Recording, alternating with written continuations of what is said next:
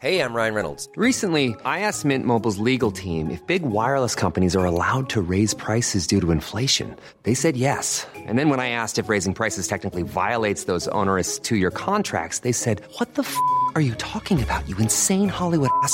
So to recap, we're cutting the price of Mint Unlimited from $30 a month to just $15 a month. Give it a try at mintmobile.com slash switch. $45 up front for three months plus taxes and fees. Promo rate for new customers for limited time. Unlimited more than 40 gigabytes per month. Slows. Full terms at mintmobile.com.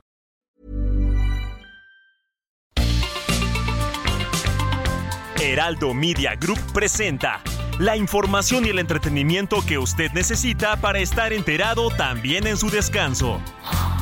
Alejandro Sánchez y el informativo Heraldo fin de semana. Por el Heraldo Radio, con la H que sí suena y ahora también se escucha.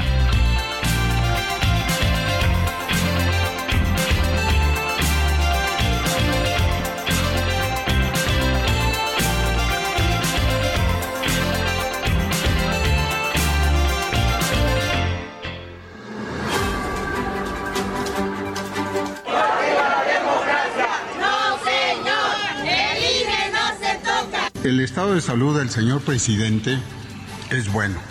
La infección por el virus SARS-CoV-2 se confirmó en unas horas después de su inicio de sintomatología, como ustedes saben.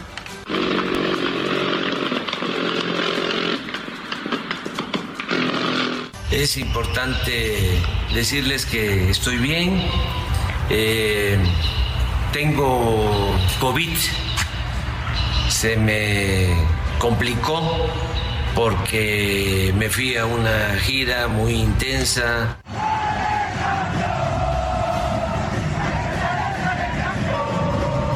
El presidente, afortunadamente, y como lo dijimos desde el lunes aquí en la mañana y como él lo dio a conocer el domingo, está bien, eh, está recuperándose ya plenamente. Tuvimos la oportunidad los mexicanos de verlo ayer en el video que hizo público en sus redes sociales.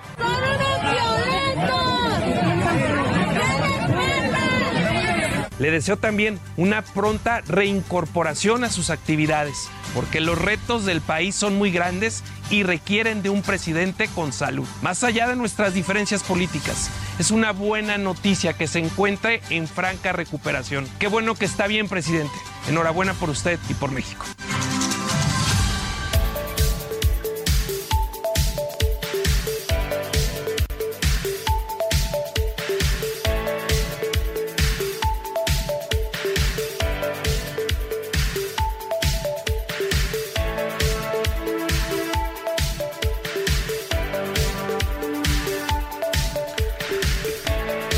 Días, son las 7 de la mañana con dos minutos hora del centro del país. Estamos en el informativo de fin de semana de El Heraldo Radio. Yo me llamo Alejandro Sánchez y a nombre de un equipo que trabaja desde anoche y durante la madrugada le vengo a informar porque la noticia no descansa. Estamos transmitiendo en vivo en este sábado 29 de abril de 2023 desde Insurgente Sur 1271 de la Torre Carrachi en la Ciudad de México. Le tenemos lo más importante de las noticias generadas en las últimas horas y vaya que hay información. Pues esta madrugada finalmente se cerró el periodo de sesiones legislativo y en el Senado de la República después de una parálisis por la protesta de la oposición, del PAN, del PRI, del PRD y de Movimiento Ciudadano, que amenazaban con no dejar desarrollar las actividades legislativas al tomar la tribuna de la Cámara Alta. Si antes de someter a discusión 20 reformas a diferentes leyes, no se aprobaba el nombramiento de por lo menos uno de cuatro comisionados del Instituto Nacional de Acceso a la Información que faltan y que por esta situación no ha podido sesionar para sacar adelante una serie de pendientes de transparencia y acceso de datos.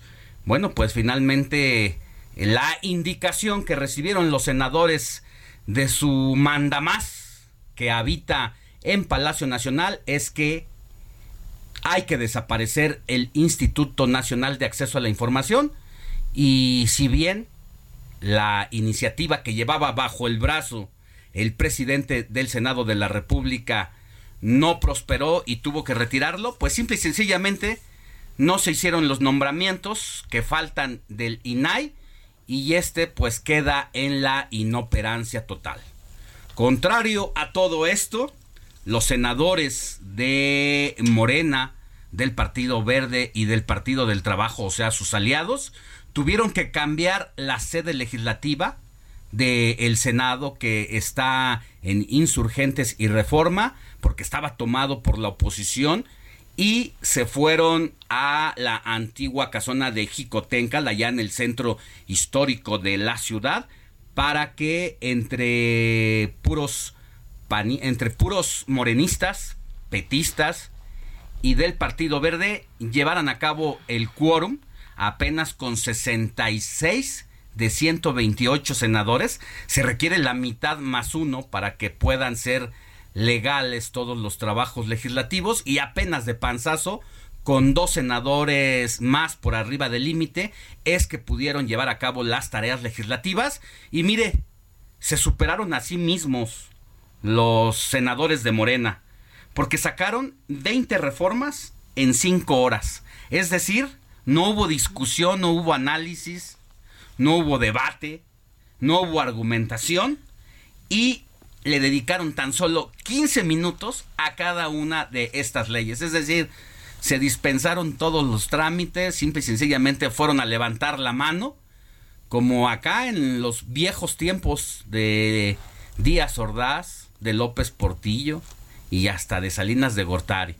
Todo lo que se criticó por quienes hoy están en el poder, bueno, unos, porque la gran mayoría pues ya también tienen esa experiencia, vienen de ese partido revolucionario institucional, hoy con el disfraz de Morena, y de esta manera es que sientan un precedente en la historia del poder legislativo. Más adelante le voy a dar todos los detalles de estas 20 reformas que se aprobaron. Le adelanto tres. Se reformó la edad para poder ser diputado federal de 21 años a 18 años desaparece finalmente el INSABI, que se lo diría en tres actos. Primer acto, el gobierno de López Obrador desaparece el Seguro Popular por considerarlo corrupto e inoperante. Segundo acto, crea el INSABI. Tercer, acto, tercer acto, en menos de cuatro años, vuelve a desaparecer el INSABI porque simple y sencillamente fracasa. No llegamos con esto al nivel de Dinamarca o Suiza que nos prometieron al inicio de esta administración. Y cuarto acto, le regresan todos los servicios de atención médica a personas que no tienen seguridad social al IMSS Bienestar.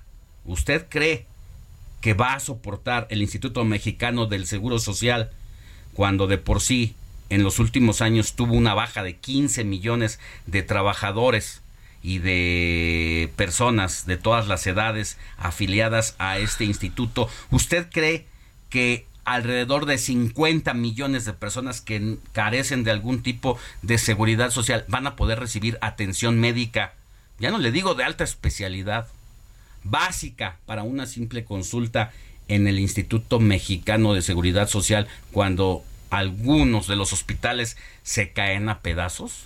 ¿O que llueve y hemos visto las imágenes recientes inundándose los nosocomios. Bueno, pues esa situación también, de eso vamos a hablar más adelante. El CONACIT también pues fue desmantelado y el INAI pues queda sin tener eh, la operación que se requiere para transparentar todos los trabajos y el ejercicio sobre todo de los recursos públicos. Mire, es como si en una en su barrio o en su colonia hay áreas donde no hay luz. ¿Qué pasa en esas áreas donde no hay luz? Bueno, pues van y se juntan algunos malvivientes eh, en la oscuridad, se quedan pues a consumir drogas y se va deteriorando ese lugar.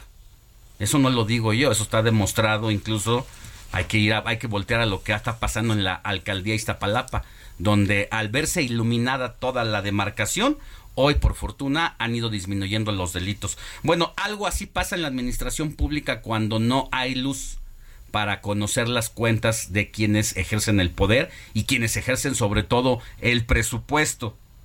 No hay luz, pues entonces hay vandalismo.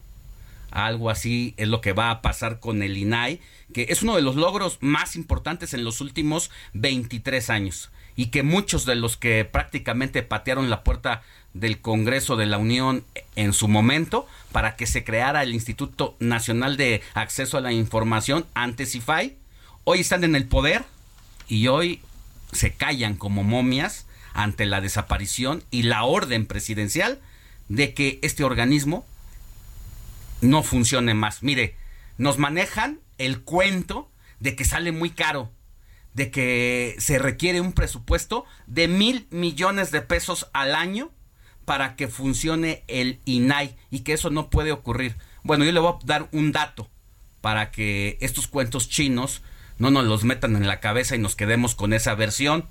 Nada más en Segalmex, en lo que va de este gobierno, es decir, en cuatro años, pero esto ocurrió sobre todo en los primeros dos años, hasta ahora que se conoció precisamente, entre otras cosas, gracias al INAI, pues hay un desfalco, un desvío de recursos o alguien se robó 15 mil millones de pesos. Entonces, de mil millones de pesos, que es el presupuesto en cuatro años, fueron cuatro mil millones de pesos. Pero nada más en una institución pública, en Segalmex, alguien se robó 15 mil millones de pesos. Entonces, que no nos vengan con el cuento chino de que sale muy caro. Sale mucho más caro no tener organismos de contrapoder. Y agárrese por todo lo que pueda venir. Está el tren Maya, está el aeropuerto, y pues simple y sencillamente se sienten revisados y eso les pone muy de malas. Pero bueno, Así el la introducción de este informativo de fin de semana de sábado 29 de abril, porque todo esto, si bien ya se venía conociendo, pues anoche se consuma en el Senado de la República durante la madrugada mientras usted dormía, esto ocurría en el Senado de la República. Mi querida Moni Reyes, muy buenos días. Perdón por la introducción un poco larga, pero es demasiada la información con la que amanecemos en este sábado. Muy buenos días, Alex. Amigos, qué gusto que nos acompañen, que se enteren de lo último en las noticias, de lo más trascendental, de lo importante, de lo que realmente nos compete como mexicanos. Muy bien, tu introducción, me encantó tu editorial y sobre todo que nos pones en el contexto amplio de lo que serán en los próximos días, en las próximas horas, las siguientes noticias sobre todo esto, ¿no? Lo que sucede en la historia del Senado.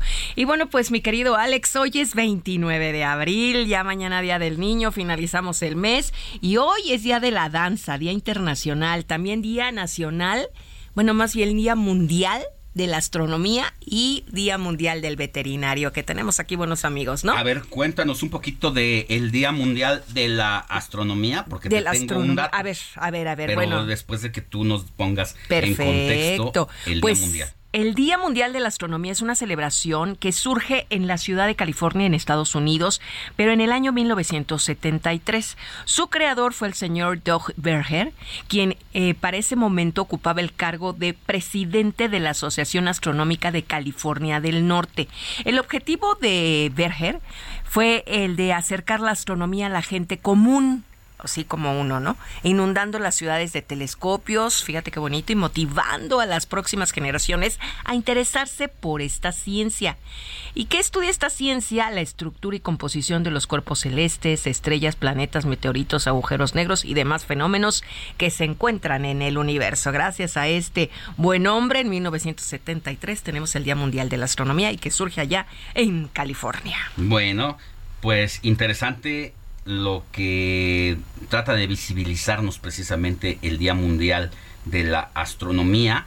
Y yo te quiero agregar ahí que hay muy buenas noticias para México en esta materia porque la investigadora y astrónoma mexicana Julieta Fierro, ha ingresado a la Academia Estadounidense de Artes y Ciencias. ¿Qué tal? La importancia de esta institución con 240 años de antigüedad se debe a que solo han ingresado ahí personajes como Albert Einstein, Mm. Charles Darwin, Pablo Picasso, Pura eminencia. entre otros. A través de sus redes sociales, la Universidad Nacional Autónoma, Autónoma de México el día de ayer informó que Julieta Fierro Gosman, física, astrónoma y divulgadora de la ciencia mexicana, ingresará a la Academia Estadounidense de Artes y Ciencias.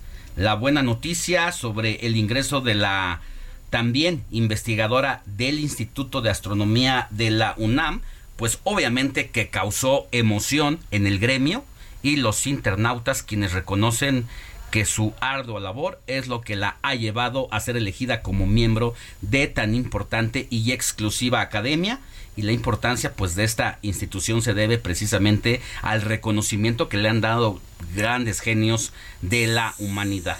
Por su parte, la científica comprometida siempre, muy cercana a la juventud y querida por la comunidad en Sí. general, pues no tuvo más que agradecer desde su cuenta de Twitter y mostrar su alegría, sobre todo a la UNAM y sus integrantes, ya que las distinciones se otorgan a una persona, pero como ella bien lo dice y con esta humildad que le caracteriza, involucra a toda la comunidad. Así que, pues fanfardias para. Julieta, Julieta Fierro, a quien hemos tenido aquí.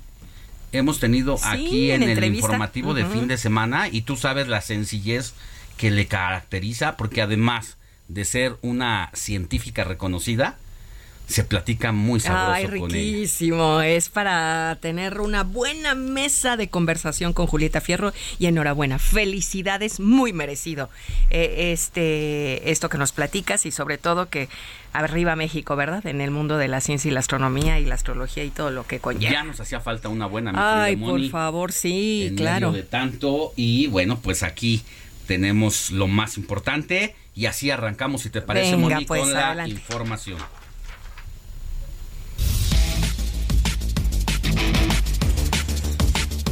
Mire, en una jornada de las más tristes en la historia del Senado y en tan solo cinco horas, sin la oposición ni debate, Morena y sus aliados aprobaron 20 reformas de ley en el patio de la antigua casona de Jicotenca. En medio de este jaloneo, la senadora del PAN, Xochitl Gálvez, se encadenó en el escaño de la presidencia de la mesa directiva de la sede de Jicotencat y acusó a la bancada de Morena de huir para seguir operando en lo oscurito. Esto fue lo que dijo Xochitl Gálvez, una de las únicas representantes de la oposición que entró a la segunda sede donde se llevaron a cabo las tareas legislativas para sentar este precedente. Es la voz de Xochitl, Gálvez encadenada a la mesa directiva de la Cámara de Senadores. Me encuentro aquí en la sede alterna de Chicotenca, en el Senado de la República, donde he puesto un par de cadenas como protesta de que Morena y sus aliados no quieren nombrar al comisionado del INAI y por lo tanto este organismo está inoperante. Solo estamos pidiendo que nombren un comisionado, el que quieran. Transparencia ya. Estaré aquí en protesta. Mire, previamente los senadores de Morena recibieron un llamado para que acudieran de manera inmediata a Palacio Nacional. Ahí se reunieron con el presidente Andrés Manuel López Obrador, aunque, su coordinador Ricardo Monreal aseguró que no recibieron línea en lo oscurito. Escuchemos aquí a Ricardo Monreal. Normal, él es un hombre demócrata, que está muy atento a los asuntos del país y es un asunto que él respetó y que no tiene opinión. Pero veníamos más a darle un saludo a todos los senadores y las senadoras. No hubo línea. Amistad, de estimación, de compañerismo. No hubo línea. Un camino a seguir. ¿No marcó algún camino a seguir? ¿Alguna estrategia? ¿De la coordinación tampoco? ¿La coordinación? No, tampoco hablamos. Los actores políticos creen que somos tontos y todavía a estas alturas de la vida, eh, como bien dice su representación de actores políticos, pues también saben actuar y saben decir mentiras a pesar de lo evidente. Dice que no hubo línea. Lo que no hubo fue dignidad legislativa, porque los senadores actuaron como apéndice del Poder Ejecutivo. Basta escuchar lo que dijo el presidente de la República por la mañana en la conferencia mañanera, de que sí a la desaparición del Instituto Nacional de Acceso a Información. Y a pesar de los acuerdos a los que se llegó en el transcurso del día de sesiones, de aprobar a un integrante que ellos escogieran, bueno, pues se sometió a votación y en ese momento, tras haber recibido llamadas telefónicas desde la Secretaría de Gobernación para que reconsideraran el llamado del presidente, pues finalmente los senadores de Morena, del Partido Verde y del Partido del Trabajo dijeron no hay acuerdo a pesar de lo que habíamos comprometido y simple y sencillamente el INAI se queda acéfalo. Así que lo que no hubo fue dignidad política. Y mire, unas horas antes, el presidente, ya le decía, López Obrador en su reaparición, había hablado precisamente del INAI, al que volvió a calificar de inservible. Escuchemos a Andrés Manuel López Obrador. Ahora están en plantón en el Senado legisladores porque están defendiendo uno de estos organismos buenos para nada que se crearon solo para simular de que se combatía la corrupción, para engañar al pueblo. Bueno, gracias al INAI conocimos la Casa Blanca de Peña Nieto, la Casa Gris de los hijos del presidente y sus cochupos en, con empresas extranjeras eh, dedicadas al sector energético. Eh, así, así la situación. Y bueno, pues ante cerca de 160 asistentes, según el gobierno de la Ciudad de México, y esto cambiando de tema, anoche se realizó el concierto de la cantante española Rosalía en el Zócalo, donde incluso interpretó a capela La Llorona, una de las canciones más reconocidas de la cultura popular mexicana y obvio, sus fans, un Zócalo repleto de muchos asistentes que llegaron desde un día antes a formarse para alcanzar buen lugar, pues la ovacionaron. la mueve el viento, llorona parece que están llorando.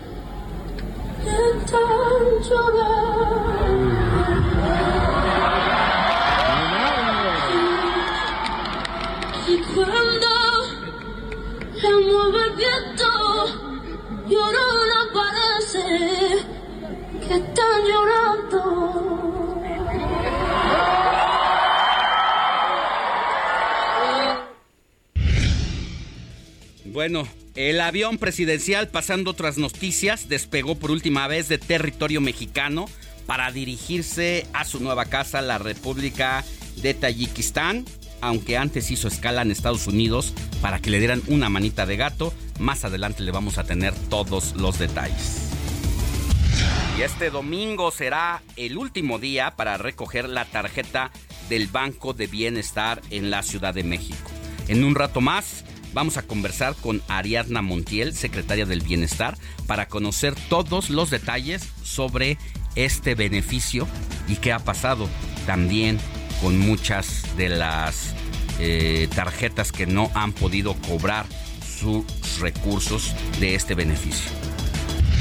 Este fin de semana se celebra el Día del Niño, un festejo que dejará una derrama de más de 28 mil millones de pesos en el país juguetes, videos y aparatos electrodomésticos, no se diga los gadgets, pues son los productos más solicitados por los peques. Y este fin de semana se disputa la última jornada en la Liga EMX. En un rato más, nuestro experto en deportes, Luis Enrique Alfonso, nos va a decir qué necesita cada equipo para asegurar su lugar en la lucha por la corona del balompié mexicano. Vámonos a una pausa y al volver, mi querida Moni Reyes, nos dices a quién tenemos que correr a abrazar.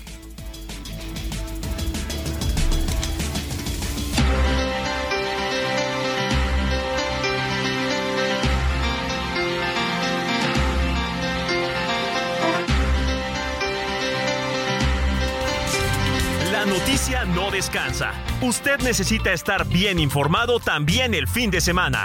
Esto es Informativo El Heraldo Fin de Semana. Regresamos.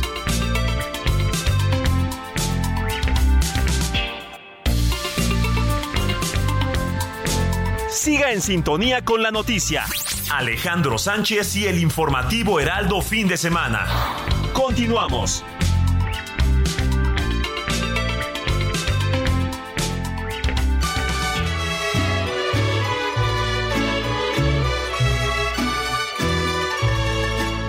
Estas son las mañanitas que cantaba el rey David. 7 de la mañana con 30 minutos hora del centro del país. Estamos de regreso en el informativo de fin de semana y así nos recibe mi querida Moni Reyes, quien nos dice a quién tenemos que correr abrazar en este sabadito 29 de abril de 2023. Ay, mi querido Alex, pues le vamos a dar un abrazo a quien lleve por nombre Catalina. Hoy es día de las catas.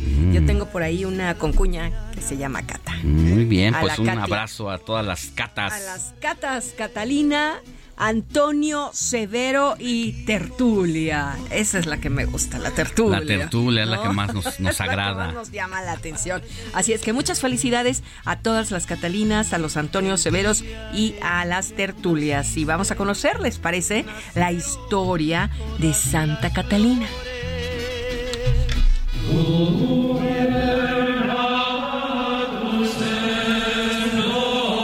Santa Catalina de Siena, virgen y doctora de la Iglesia, patrona de Europa y de Italia. Nació en el año 1347, el mismo día que su hermana gemela Giovanna.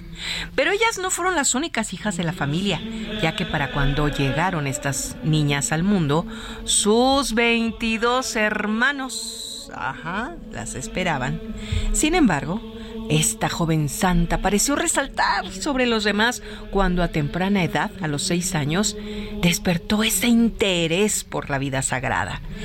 Tal fue su deseo por dedicarse al rezo que un día llegó a prometer ante sus padres que jamás contraería matrimonio con otro hombre que no fuera Jesús. Pese a su insistencia, su madre seguía pues exhortándola a que lo que su hija necesitaba era un marido.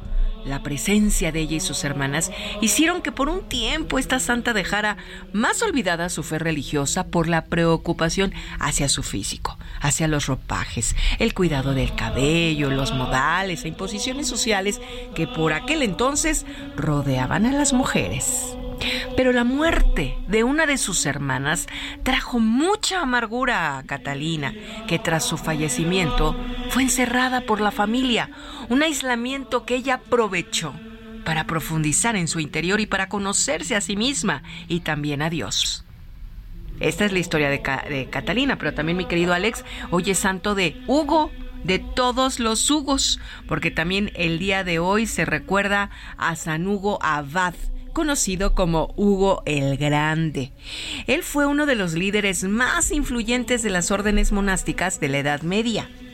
Hugo gobernó durante 60 años el monasterio de Cluny, esto es en Borgoña, mostrándose durante todo el tiempo como un líder entregado a las limosnas y a la oración y manteniendo y promoviendo la disciplina monástica, atendiendo las necesidades de la iglesia y dando misas con esmero. Así es que hoy, además de Catalina, Antonio Severo y Tertulia, también a Hugo. Muchas felicidades a los Hugos. Hoy es cumpleaños de Hugo Moreno, por cierto. Nuestro Mm, nuestro consultor político, a quien hemos tenido aquí en el informativo de fin de semana. Muchas Justo antier hablé con él, no sabía. A rato le mandamos un Mira, mensajito yo a creo Hugo que por Moreno. eso sus papás le pusieron Hugo, porque Por nació hoy, por ah, su santo, claro. Bueno, y Muy grandes bien. Hugos también que, Que hay en el país, como no recordar al querido Hugo Sánchez Márquez, eh, uno de los futbolistas más importantes de la historia de México. Así es, a los Hugos. Un abrazo para él. Hugo Campo también, un saludo y un abrazo, un amigo que lo quiero mucho. Y bueno, pues a todos ustedes, felicidades, agradecer, bendecir y, y- y orar mucho. Eso es lo que yo les digo que podemos hacer en este gran día que es su santo y cumpleaños. Muy bien, mi querida Moni. Oye, antes de pasar a la información, eh, ¿tienes algo que decirnos también? Tengo que darles el número de WhatsApp que es súper importante, 55 91 63 51 19. Nos encantaría que nos enviaran mensajes porque hoy tendremos a la secretaria del Bienestar, a Ariadna Montiel, para que pues les pregunten todas aquellas dudas, eh, algunos comentarios, sugerencias, siempre serán bien recibidas. Y el WhatsApp 55 91 63 51 19. Bueno, pues por favor, háganos, háganos saber sus dudas sobre todo lo que tiene que ver con el tema. Dos cosas que también ahorita nos decía Moni fuera del aire. Hay gente que se está inscribiendo por primera vez a eh, ¿A la tarjeta? la tarje- para recibir el beneficio de la tarjeta bienestar, pero también Hay renovación. cambio de banco, ¿no? Sí, hay Que renovación. Al inicio del gobierno se eh, recibían los beneficios en distintas instituciones bancarias, pero ya con la creación del Banco de Bienestar propio del gobierno se han hecho las, los traslados y también hay muchas eh, pues preguntas que hacerle a la titular de esta secretaría. Y sobre todo si se va a extender el periodo, porque hay muchas personas, adultos mayores, que no han podido acudir a sus citas o se las cambiaron de momento en la sede y ya no supieron después a dónde y qué hacer. Ah, ahí está, 55 91 63 51 19 y tenemos también mensajes, pero si quieres vamos a escuchar la música y después mensajes. Bueno, ¿Sí? vamos. Órale pues. Sigue a Alejandro Sánchez en Twitter, arroba Alex Sánchez MX.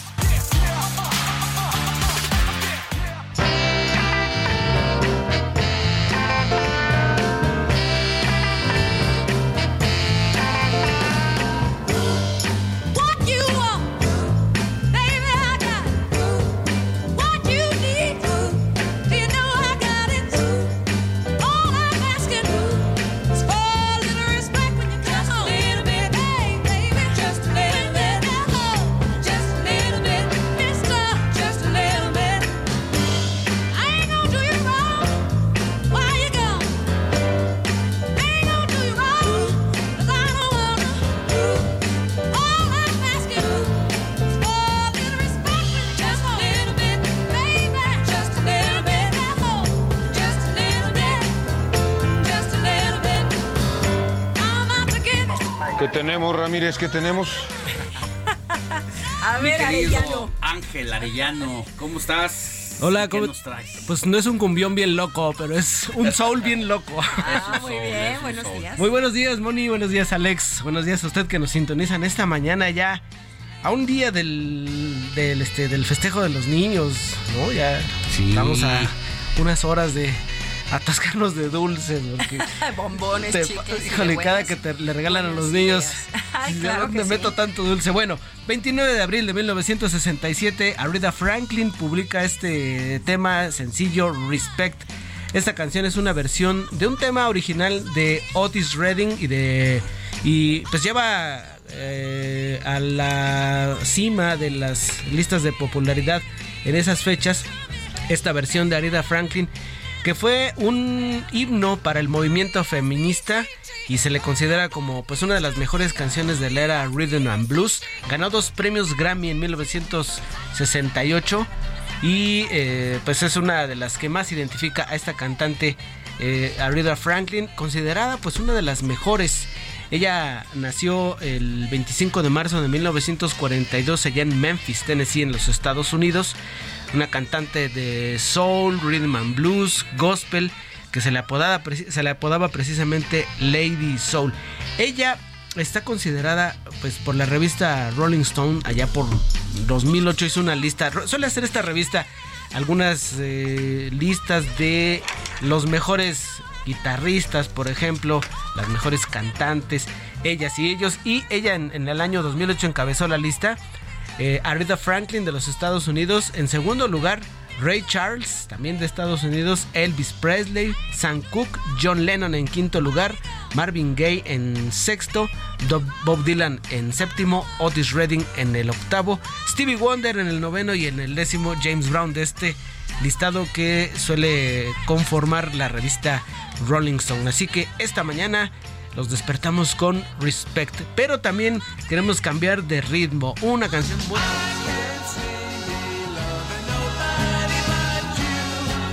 ¿Cómo no? ¿Cómo no? se- Bastante Sí, se llama Happy Together de la banda The Turtles. 29 de abril de 1967 se publica este, eh, este tema en su tercer álbum de estudio llamado precisamente Happy Together. Y a ver, hagamos un recorrido rápido de, eh, el- de la obra de The Turtles para buscar sus éxitos. Mm, Nada más uno. Es el, el One Hit Wonder, como dicen, ¿no? Sí. Hacen esto y pues con eso se consagran, la verdad. Pero ya luego es No difícil necesitaron superar. más. Sí, pero aunque necesiten, ya luego son temas tan buenos que a lo mejor es una maldición. Dices, Sí. ya no puedo superar esto, ¿no? Ya es bien complicado. Es Y se complicado. quedan en la lista precisamente que, como bien dices, de los 100 clásicos, ya superarte y luego superarte a ti mismo. Sí, pues es- esa es la Ya prueba no más salen a difícil. veces, ya no Sí, salen. ya no salen. Y eso les ha pasado muchísimo, ¿no? Que tienen una Sí, canción que sí, pega con todo. Y ahí es donde uno ve que este no, no es nada más de crear fama y echarse a dormir, ¿no? Sino que hay que estar trabajando todo el tiempo. Por ejemplo, vamos a hablar de Shakira, ¿no? Shakira ha estado tocando los todos los eh, los géneros, ¿no? Cuando comenzó allá muy joven, comenzó con sus baladas, con guitarra, le entró un poco al rock. Y si ahora escuchamos a Shakira, está metidísima, por ejemplo, en el... En el, El urbano, ¿no? En el urbano, en el reggaetón, ¿no? Ha hecho este eh, con Maluma y ahora con este tema de Bizarrap, que vaya que pegó, ¿eh? Pues es que Bizarrap, que es un, para quienes no lo conocen, porque es un productor muy joven, que tiene apenas 23 años de edad, ha hecho toda una estrategia también de marketing junto con el talento desarrollado. Un chavito que comenzó a involucrarse en la producción musical con tutoriales en YouTube y que la reventó y que hoy todos los artistas como Shakira consolidados están haciendo fila para entrar al estudio de Bizarrap a grabarle porque casi es garantía que pasando con él van a pegarla bien. Así es, y, y fíjate que es un algo muy cotidiano ya ahora de los cantantes, el famoso featuring, ¿no? El en colaboración con, estamos a Sí, sí, Shakira, con este DJ, está Tiesto con este otro. Es que es una manera de perdurar y de permanecer. Veíamos lo que está ocurriendo en lo más escuchado en el Spotify y de un día a otro nos amanecimos con la noticia de que Bad Bunny dejó de ser el más escuchado en el mundo gracias a que un mexicano de 23 años de Guadalajara, representante de los corridos tumbados, pues le tumbó el puesto. Y bueno, en esta reaparición Bad Bunny pues tuvo que echar mano también de una banda mexicana grupera para permanecer y estar en todas las audiencias. Exactamente. sí. Con, recuérdame el nombre de la banda mexicana Eh, de- eh, del regional mexicano Frontera, Grupo Frontera, Frontera. Fro- Grupo Frontera. Hace Te, te iba a cantar la canción para que nos acordáramos. Era de este, No se va. Esa de No se va, no esa, se va. esa, que es súper famosísima. Sí, sí, sí. Y, y ahí, como dices, a ver qué pueden jalar de una audiencia y de otra. Y así es como se van ampliando. Y fíjate que también eso, eso se ha visto mucho en los festivales, como en Vive Latinos. De repente meten un grupo norteño. así que, ¿Qué no onda? tiene mucho, ¿eh? No tiene No, no, mucho. no. Y aquí cuando estaba Adela Micha en el Heraldo Televisión, entrevistó a Los Ángeles Azules sobre estos cinco momentos que han tenido a lo largo de su carrera en el que han estado a punto de desaparecer. Y uno de los hermanos Mejía, que son eh, esta familia que conforma Los Ángeles Azules, narraba cómo yendo en un viaje a tocar a Toluca, ahí por Lerma, vio un panorámico que decía Festival Vive Latino habló por teléfono, le contestó una persona con la que había trabajado en discos, Dina, y fue que los metieron. Porque dicen, no, manito, esta no es para ti. Eso lo, lo hemos contado aquí. Es- estos- este tipo de festivales no es para ustedes. Pero déjame ver. Bueno, pues llegaron Los Ángeles Azules. Y de ahí para acá ya es tradicional que haya cierto género gru- grupero. sí, no sí. solamente en el Vive Latino, en el propio Coachella, ¿no? Sí, sí, no, fíjate que eh, el, el asunto de, mm, de romper las etiquetas, ¿no? De así. ha- ha- ¿Has oído ¿Cuál es tu, gul- tu, qué? tu, gus- Tu gusto culposo. Gusto culposo, ¿no? Ajá. Así, por ejemplo, tú puedes decir, no, pues mi gusto culposo es Joaquín Sabina, ¿no? Y un fan de Joaquín Sabina es, ¿qué te ¿qué pasa, pasó, mano? no? O sea, más bien es, no me gusta eh, Chayanne, por ejemplo, pero me gusta esta, ¿no?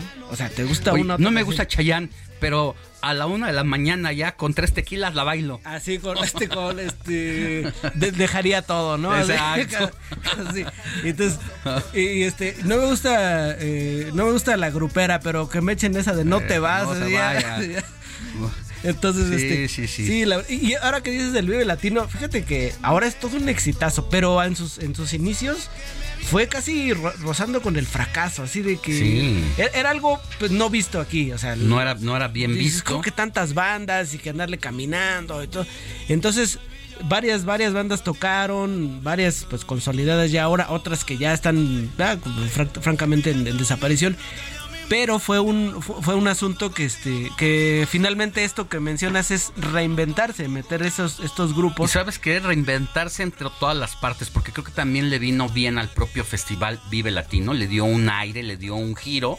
Y bueno, estas eh, bandas gruperas, pues también llegaron otras audiencias. A partir de entonces, de que la banda, eh, bueno, esta- este grupo de Los Ángeles Azules va al Vive Latino, es que se internacionaliza. A partir de ahí, cuando vimos este, pues este, este requinto que hacía con Jay de la Cueva, eh, pues ahí surgió el de, de Iztapalapa para el mundo, porque literalmente posicionó a la onda grupera Los Ángeles Azules en otras latitudes. Sí, exactamente.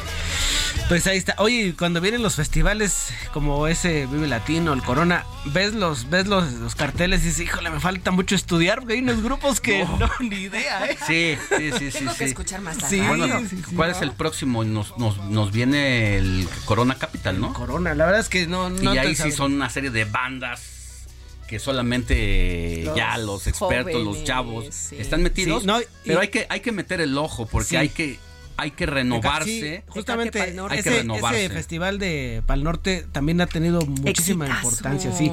Sí, y sobre todo por la organización y por los grupos, o sea, Sí. A Hay mucho, me- mucho que A mí me escuchar. pu- puede, puede no gustarnos ciertos géneros musicales. Puedes hablar de la Rosalía si te gusta o no te gusta, si es un, gus- un, gus- un gusto culposo.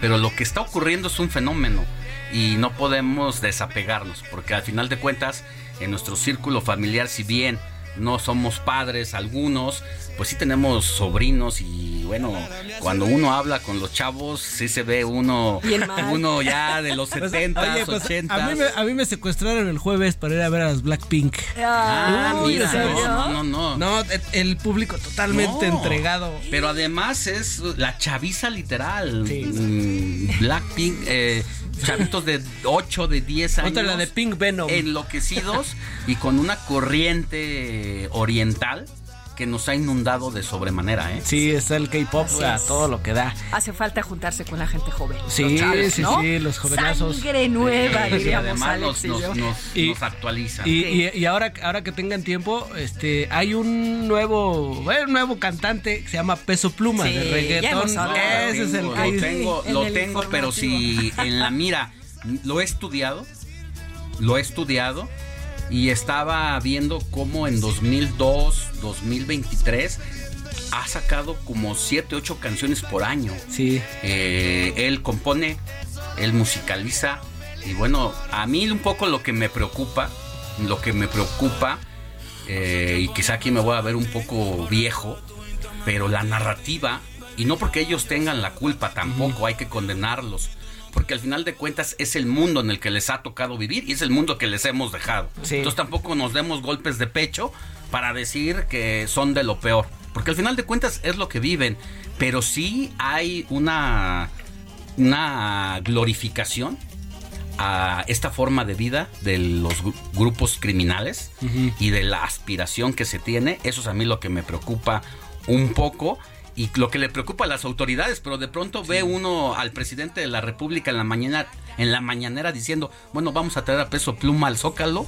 Dice uno, ¿qué está pasando, Dios mío? Sí, no, y, y ojalá, ojalá fuera quitando la música como se resolviera el asunto, Eh, pero Ojalá, pero al final de cuentas, lo que pasa en una época determinada a nivel internacional o a nivel nacional está marcada por la música. Sí, la es el narrativa reflejo. está puesta ahí. Exactamente.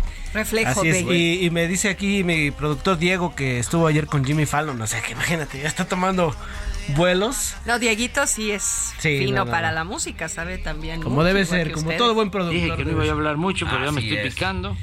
Espérese, señor presidente, tranquilos.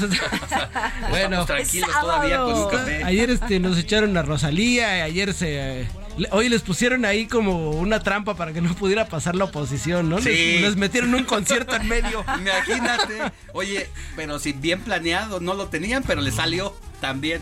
Bueno, y hablando de, de música, de Sí. los que van a tener en el Zócalo, viene Maluma también, ya están platicando, Maluma. negociando, ¿no? Bueno. A ver. Andaba por aquí eh, hace unos días, pasó desapercibido, se puso una gorra, unos lentes ¡Eh, y se fue a caminar, Ay, se fue a caminar ahí al, al Zócalo caso. pasando por las pirámides de ahí. ¿Qué tal? ¿Qué tal? eh, En el. Zócalo Ya capitalino. ves, no nada más a nosotros nos conoce, de- nos pasa que no nos reconoce Que no nadie. nos reconoce. aquí soy del Heraldo, ¿no? bueno, Bueno, pues Ángel, muchas ahí gracias. estamos. Muchas gracias, Gracias, a ustedes. Angelito. Gracias, Alex, Moni. 750.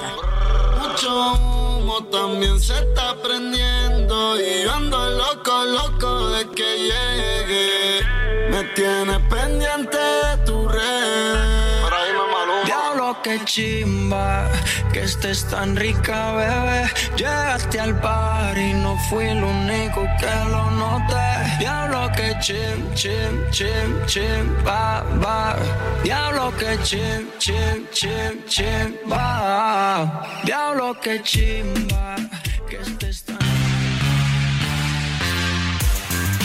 Sigue Alejandro Sánchez en Twitter, arroba Alex Sánchez MX.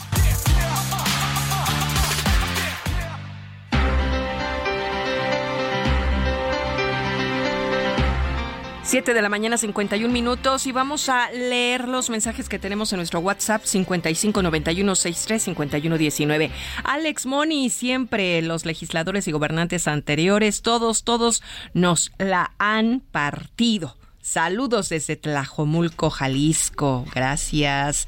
Buenos días, Alex Moni, Robert y staff desde San Diego, Luis Veller. Como siempre, con ustedes, mañanas nubladas y frescas. Ahorita tienen una temperatura de 13 grados. Y también nos escriben desde Monterrey y nos mandan una foto preciosa del Cerro de la Silla. Buen día, Alex Moni y todo su equipo del Heraldo fin de semana. Que nuestro amado Dios nos siga dando muchas bendiciones y éxitos en su vida y en su programa. Atentamente, Vicky. Gracias, Vicky. Alex Moni Robert, porque la noticia no descansa. El Heraldo siempre avanza. Presente Laredo Smith desde McAllen, Texas, por el 91.7. Un fuerte abrazo a las y los mártires periodistas que cubrieron la mañanera de ayer viernes. Bueno, pues esto es lo que nos dice Laredo Smith. Muchas gracias. Muy buenos días. Soy Arturo Ocampo. En el caso de los senadores, es una burla al país y así creen que van a seguir gobernando. Y bueno, pues ya tocando el tema del bienestar, muy buenos días a mi programa favorito de los fines de semana. Les comento, tramité la reposición de la tarjeta bienestar de la tercera edad de mi mamá desde junio del año pasado. Ahora que están dando la nueva tarjeta bienestar, ya no me van a entregar la anterior de Banco Azteca donde se hicieron los depósitos, porque en Banco Azteca dicen que no me pueden dar el dinero acumulado de mi mamá si no es con la tarjeta de Banco Azteca. ¿Qué puedo hacer? Muchas felicidades, soy Elizabeth Laris de la alcaldía Benito Juárez. Bueno, ahí está una duda, hay que preguntársela a nuestra Mm, secretaria. Lo que me queda la duda es por qué no tiene la tarjeta de plástico la mamá de esta No, persona. sí tiene la de Banco Azteca, Ajá. pero tendría que ir a hacer la renovación, a la- el, el emigrar de Banco Azteca Bienestar. Pero que en Banco Azteca no le quieren dar el dinero que tiene acumulado la señora, yo creo que no lo ha sacado. no, es importante no pueden negarle sacarlo, claro. sacar sus propios recursos y Pues dar sí. de baja incluso la cuenta. Se da No de puede. baja sola al momento en que haces Sí. el, el- la, la- eh, migras, ¿no? Buenos días, soy la señora Beatriz Beltrán. Me inscribí en el programa Bienestar Adultos Mayores desde hace casi dos años y todavía no me dan mi tarjeta.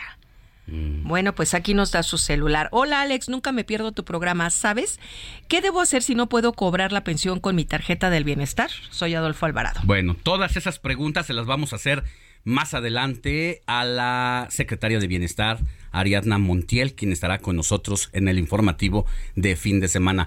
Ya nos vamos, mi querida Moni, ¿dónde nos vemos? A la tele en el canal 8.1 Televisión Abierta, así como en Sky, en Easy y en Total Play. Y Seguimos. bueno, también si usted quiere seguir aquí en el radio, también estamos con ustedes. Pausa y volvemos con más.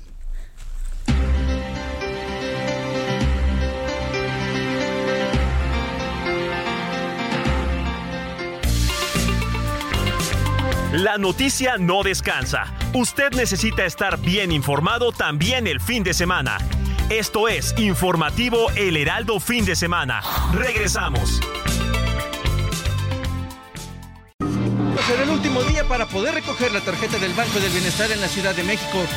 Más adelante conversaremos con Ariadna Montiel, secretaria del Bienestar, para conocer todos los detalles sobre este recurso. Este fin de semana se celebrará el Día del Niño, un festejo que dejará una derrama superior a los 28 mil millones de pesos en el país. Juguetes, videojuegos y aparatos electrodomésticos, los productos más solicitados. Última jornada en la Liga MX. En instantes, Luis Enrique Alfonso, nuestro experto en deportes, nos dirá qué necesita cada equipo para luchar por la corona del fútbol azteca. ¿Sabe qué va a pasar con este organismo? ¿Se ha enterado? Este, pues que va a desaparecer, pero no sé qué vayan a desaparecer si nunca hicieron nada. Pues no, nunca tuvimos el servicio que se requería en los momentos. Siempre teníamos que correr a, a particular porque no tuvimos el, no teníamos el servicio. Hoy muere el Insabi. Diría descanse en paz. Pero no merece descansar en paz porque fue un gran engaño. Realmente jamás existió el Insabi. La peor decisión que ha tomado este gobierno fue desaparecer el seguro popular. Dejaron en la indefensión a 53 millones de mexicanas y mexicanos. Se está buscando terminar de limpiar todo el sector salud, que como otras áreas del gobierno estaba infestada por la corrupción. Estas son las voces de la sociedad y de políticos sobre la crisis de salud que vive el país. Vivimos con un desabasto de medicamentos y falta de personal nunca antes visto. Es el peor momento y el sistema ahora tendrá un nuevo desafío luego de que el gobierno, que desapareció el Seguro Popular y creó el INSABI como una solución para terminar con la falta de cobertura médica a las personas más necesitadas y acabar con la presunta corrupción en el sector salud, ahora determinó desaparecer el INSABI y dejarle la carga al Instituto Mexicano del Seguro Social. ¿Cómo le van a hacer en el IMSS para atender a unas 50 millones de personas que carecen de seguridad social y, y que además dejó de brindarle atención médica a cerca de 15 millones de personas? A juzgar por la realidad, parece que se avecina un mayor desastre en la cobertura de los servicios. De esto vamos a hablar más adelante con el presidente de la Comisión de Salud de la Cámara de Diputados, Emanuel Reyes, para que le explique a usted que no tiene acceso al IMSS o al ISTE, cómo va a tratar sus enfermedades o cuando desafortunadamente requiera alguna atención médica de alta especialidad. Transparencia ya, desde tres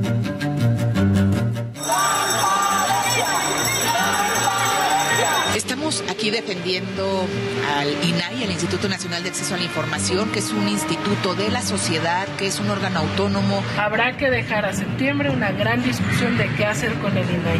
Hoy para nosotros la prioridad es ley minera, 3 de 3, todas las minutas pendientes que vienen de Cámara de Diputados. Y huir.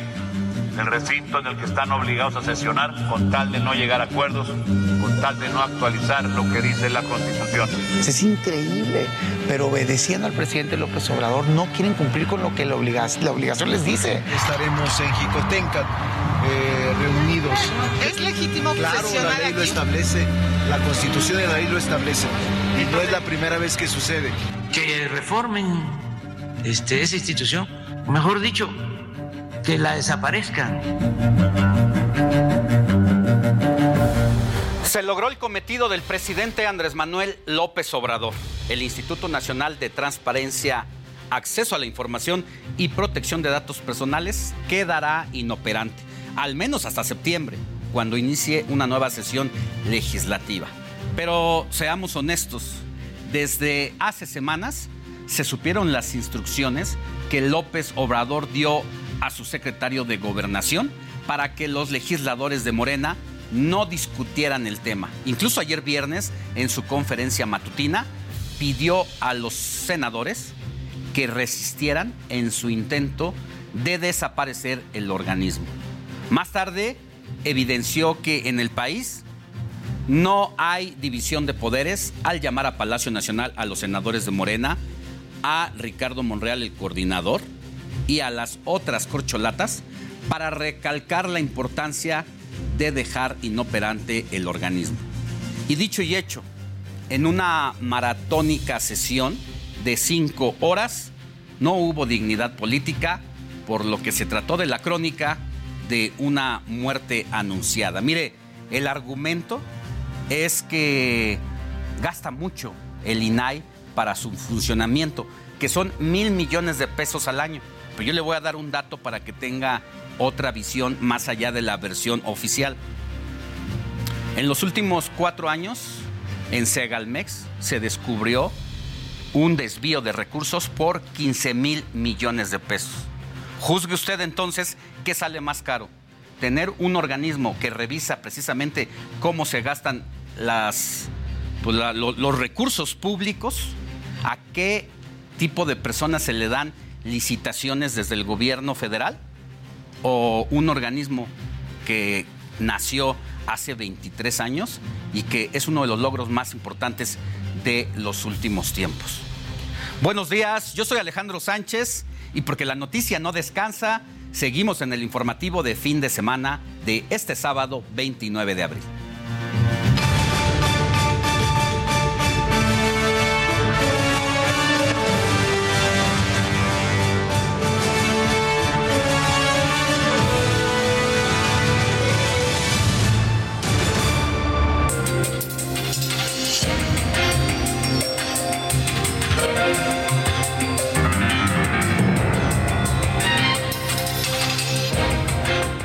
Como le decía, el Instituto Nacional de Transparencia, Acceso a la Información y Protección de Datos Personales, el INAI, seguirá incompleto y no podrá sesionar.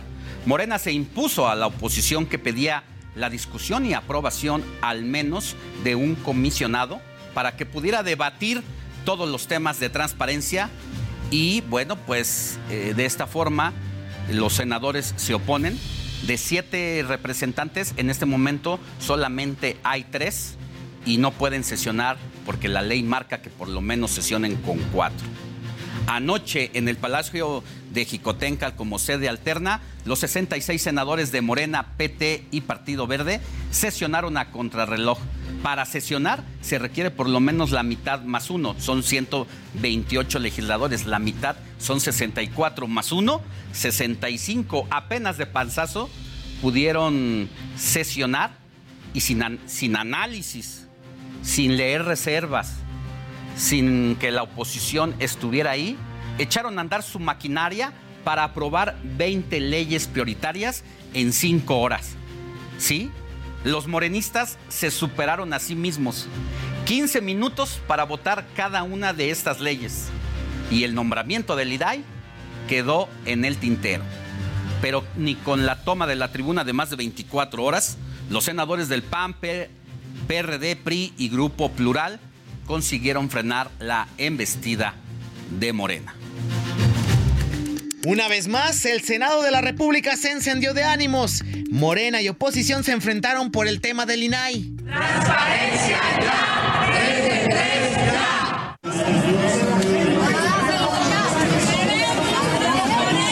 Legisladores en su mayoría del PAN tomaron la tribuna desde el jueves por una supuesta traición de Morena, que les había prometido el acuerdo para nombrar a Ricardo Salgado como comisionado.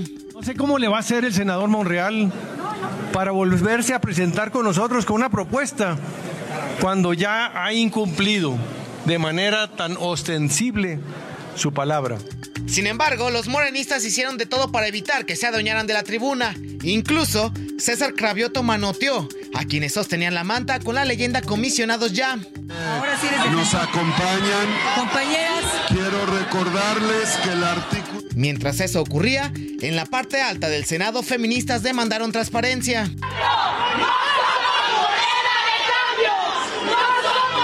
Y como no hubo acuerdo en nada, los senadores del PAN, PRI y otros pasaron toda la noche en el recinto legislativo. Eso sí, bailando, cantando y sobre todo esperando respuesta desde Morena.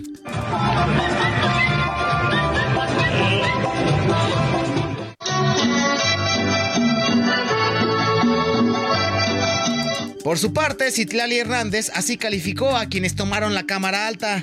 De fondo, los payasos de la oposición que ustedes vieron, se la vivieron cantando, bailando, eh, canciones además como estuvieran en cantina, aquí en el Pleno.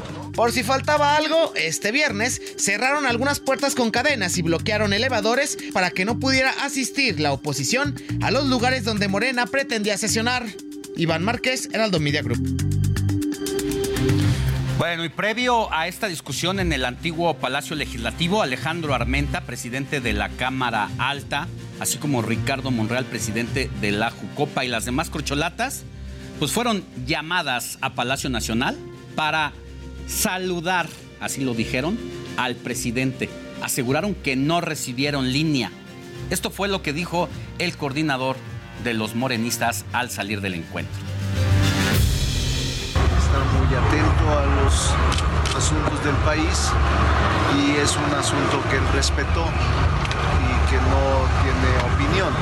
Pero veníamos más a darle un saludo a todos los senadores y las senadoras. No hubo línea. Amistad, de estimación, de compañerismo. No hubo línea. Decía yo que. ¿Quién le crea a Monreal?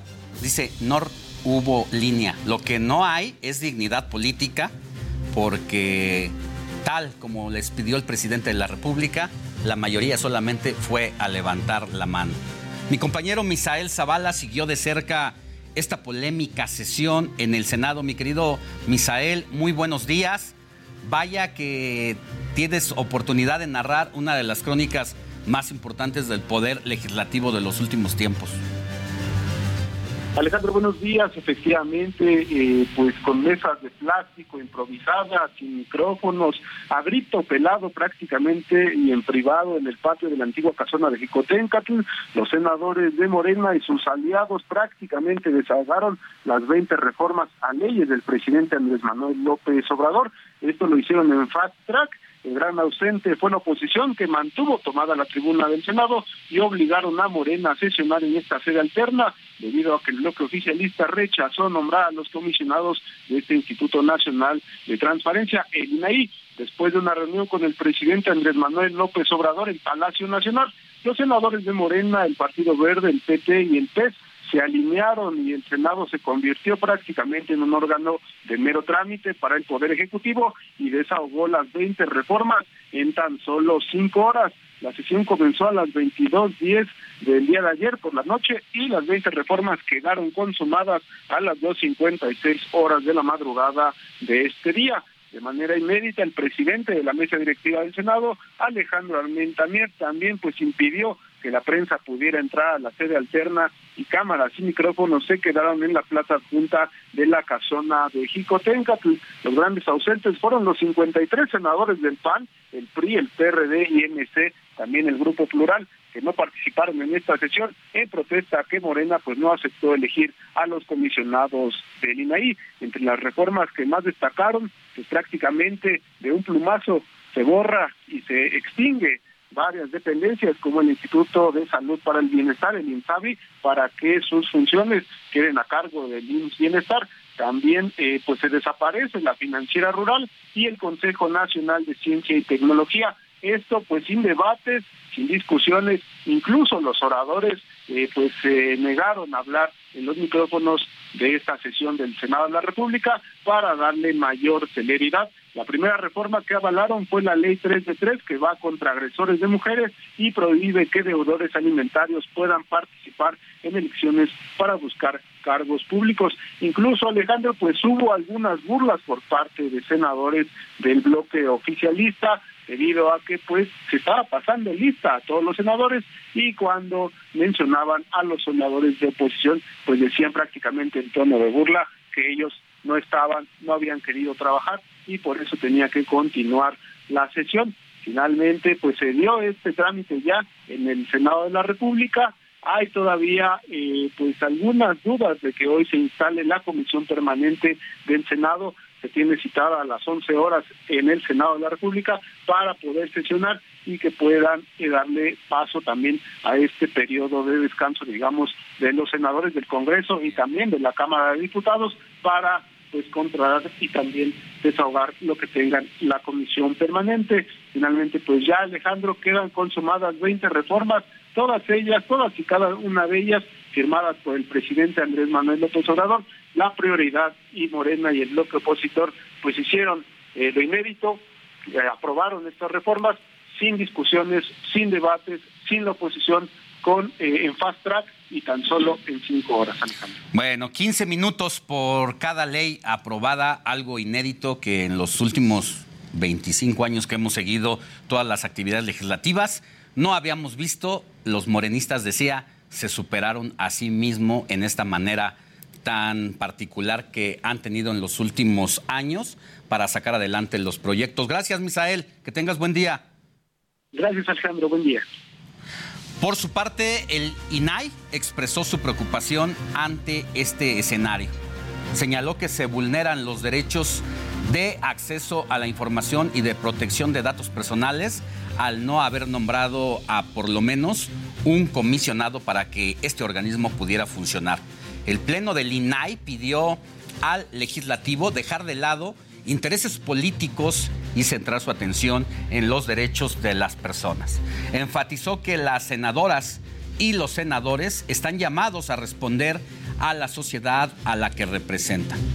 Y para hablar sobre la aprobación de estas leyes presidenciales y la inoperancia del INAI, saludo con mucho gusto esta mañana al coordinador del PRD en el Senado, Miguel Ángel Mancera. Senador, muy buenos días. ¿Anda desvelado? Buenos días, Alejandro. Pues ah, ahí andamos, ahí más o menos. ¿Qué nos puede decir de lo que pasó ayer? Eh, pues es una de las eh, sesiones legislativas que seguramente va a quedar en la historia del Poder Legislativo.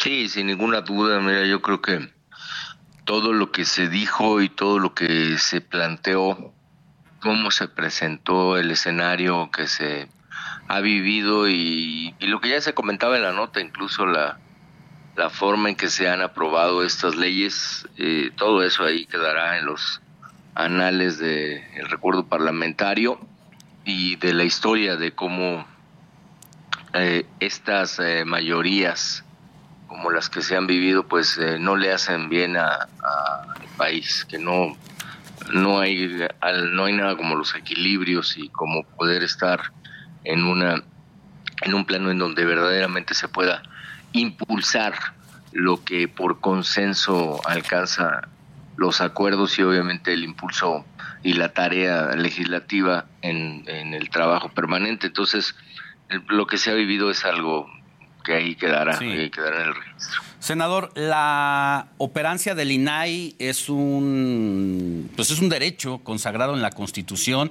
y es una obligación para el Estado mexicano que esté funcionando. Sin embargo, pues por una instrucción presidencial, los senadores, eh, sobre todo los del partido en el poder y sus aliados, pues están en falta al no haber nombrado a ningún integrante. Dice Morena que hasta septiembre, pero para las intenciones presidenciales, pues definitivamente es que desaparezca el instituto. ¿Qué va a pasar en todo este tiempo de aquí a septiembre que pues prácticamente queda en el limbo el, INAI? Mira, pues eh, desgraciadamente nosotros no vamos a poder más que estar insistiendo en que se cumpla ya, incluso con un procedimiento de carácter judicial que como bien sabes en el juzgado de distrito se ha eh, señalado a través de la figura de la suspensión, eh, pues que se debe de cumplir, que debe de hacerse el nombramiento, pero vendrá la sentencia y la sentencia no tengo duda que también va a ser un señalamiento fuerte.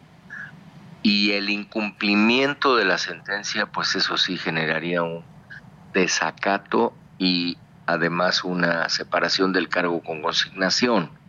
No creo que vayan a arriesgarse hasta ese punto, porque pues nadie come lumbre, entonces no creo que lleguen hasta ese extremo. Eh, seguramente hasta ahí veremos el nombramiento del INAI hasta que venga esa obligación y otra vez una vez más el Poder Judicial eh, nos tenga que corregir la plana de un incumplimiento, de una omisión en la tarea parlamentaria. Sí. Sobre el resto de las 20 reformas aprobadas anoche en el Senado, ¿qué podríamos destacar de ellas? ¿Cuál, ¿En cuáles hay que poner atención? Mira, yo solamente diría, por ejemplo, que la 3 de 3 es algo que eh, las mujeres que estuvieron ahí, eh, en general la sociedad civil se enteró. Eh, es algo que también estábamos nosotros exigiendo, que estábamos pidiendo, que por supuesto se hubiera acompañado y se hubiera alcanzado un consenso muy importante en la aprobación de esta ley. Pero fuera de esa, fuera de esa, y no quiero dejar de, de señalarlo así, eh, teníamos muchísimas eh, observaciones, posibilidades de reserva, señalamientos de inconstitucionalidad de algunas otras. eh, te puedo mencionar, por ejemplo, el caso de la de la ley minera que hemos señalado y hemos eh, reiterado que tiene vicios de inconstitucionalidad y que estos vicios pues van a tener que conocer la acción de inconstitucionalidad. Será la Suprema Corte la que lo señale de nueva cuenta y una vez más el Poder Judicial eh, eh, declare que fue mal hecha esta ley, porque así venía. Venía de diputados mal hecha y venía ya señalada eh, su, su, su inconstitucionalidad y obviamente al procedimiento que vamos a llegar. Entonces, así, así varias que tienen eh, diversas observaciones y algunas otras que la verdad, pues simple y sencillamente ahí están, no, no tienen eh, más, a- más allá de esa trascendencia. ¿Cómo queda la oposición frente a esta aplanadora? ¿Es una derrota de cara a lo que viene para el 2024, senador? Mira, eh, primero mostrar que se defendió el Senado hasta donde se permitió políticamente y con, eh, y con razón, con uso de razón. Eh, obviamente llegar a un ejercicio ya de fuerza o de enfrentamiento ya no era seguir exhibiendo a nuestro país que ha quedado pues ya exhibido muchas veces. Entonces, eh, el planteamiento fue hacerlo ahí, en el Pleno, defender el Pleno y que quedara esta constancia y esta eh, histórica, eh, pues, interrupción de una tarea por las razones que ahí quedaron expuestas. El planteamiento de que la oposición se, seguirá haciendo todo lo que puede hacer. ¿Y qué puede hacer ahora? Las acciones de inconstitucionalidad. Yo creo, Alejandro, que tú has visto que las que se han ganado, pues les han dado unos reveses fuertes a, Sí. estos, eh, a estos amigos y les han mostrado que están equivocados y que tienen que hacer replanteamientos a veces absurdos en donde después de haber eh, vanagloriado una forma de eh, presentar las cosas tienen que reiterar que estaban totalmente equivocados como lo hicieron. Entonces, en este paquete va a haber varios de esos casos, ya verás. Definitivamente, porque de entrada, el desaseo legislativo de origen desde la Cámara de Diputados, los procedimientos, leyes sin publicarse en la Gaceta eh, de la Cámara de Diputados, eh, bueno, pues se no se cumplieron los eh, con base en el reglamento y parece que le depara pues un escenario oscuro al partido en el poder en los próximos días, en las próximas semanas. Gracias, senador Miguel Ángel Mancera, eh, coordinador del PRD allá en la Cámara Alta. Que tenga buen día. Al contrario, Alejandro, muchas gracias a ti, me da mucho gusto saludarte, te mando un abrazo. Un abrazo. Bueno, pues así eh, lo que nos narra el doctor Miguel Ángel Mancera, pues la actividad legislativa del día de ayer sin duda va a remarcarse como uno de los episodios seguramente más oscuros del poder legislativo. Créame, créame que hacía muchas muchos años, muchos sexenios que no veíamos lo que ha ocurrido ahora, esta forma en la que el presidente de la República ya abiertamente sin reparo, pues dicta lo que es la agenda legislativa incluso desde la mañanera. Vámonos a una pausa y volvemos con más información. Heraldo Radio, la H se lee, se comparte, se ve y ahora también se escucha.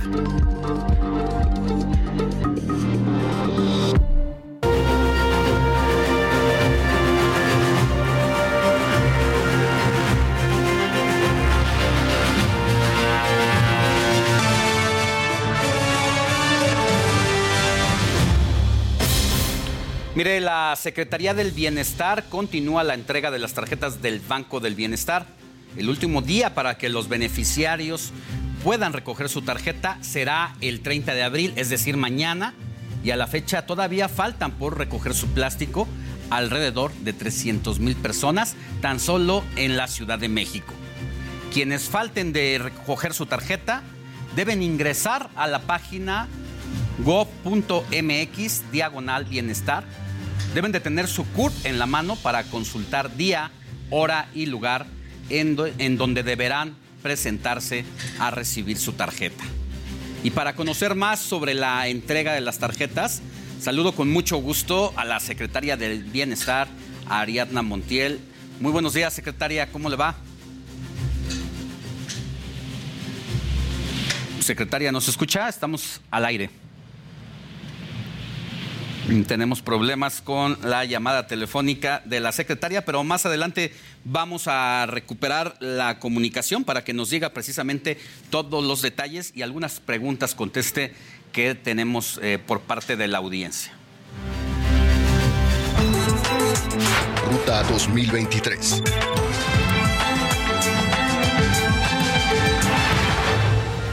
Vamos a dar un giro a la información y debido a que el Instituto Nacional Electoral consideró improcedente la solicitud del PRI en contra de Delfina Gómez, candidata de Morena para el Estado de México, por la presunta adquisición de tiempos en radio y televisión para dar difusión de un evento realizado el 18 de marzo, el colegiado del instituto determinó que se trató de un hecho consumado, además de que fue contenido noticioso derivado de la cobertura periodística. Así que dice el INE, no hay faltas graves de la maestra Delfina Gómez en torno a ese caso.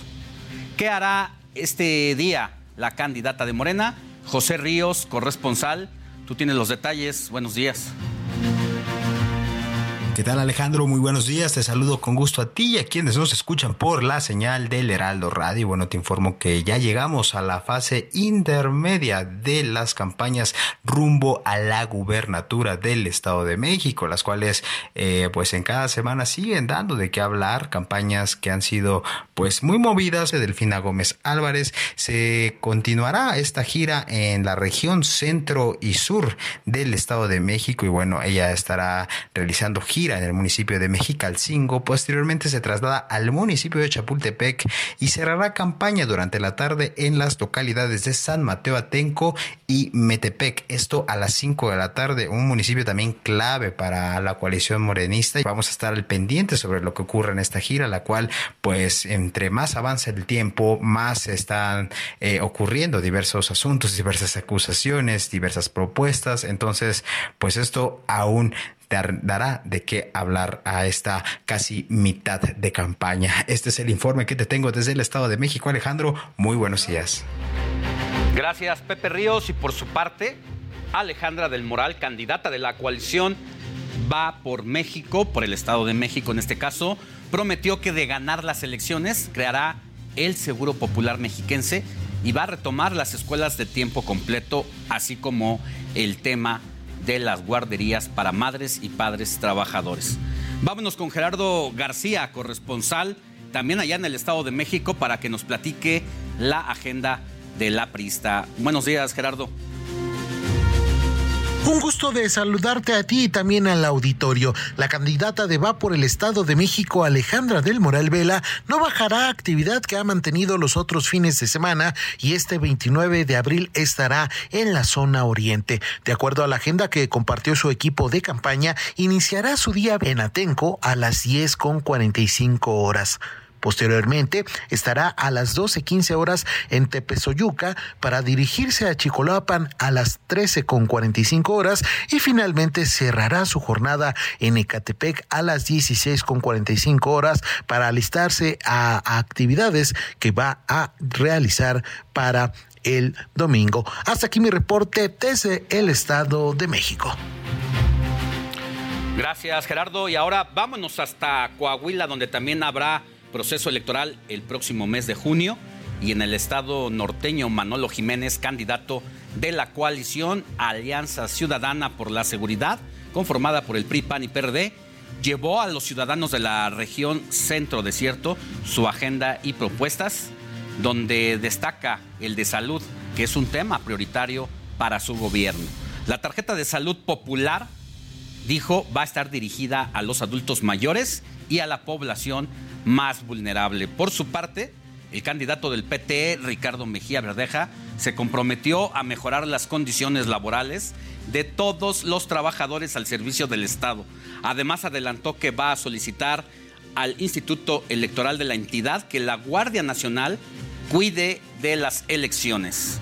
Y mientras tanto, el aspirante de Morena, Armando Guadiana, acudió a la Universidad Iberoamericana de Torreón, en la que el candidato expuso entre sus principales propuestas una policía más próxima a la población y mejor equipada. En el caso de las mujeres, se creará un sistema con una pulsera de pánico que se va a poder usar cuando ellas estén en peligro y en menos de cinco minutos las estarán auxiliando. Ruta 2023.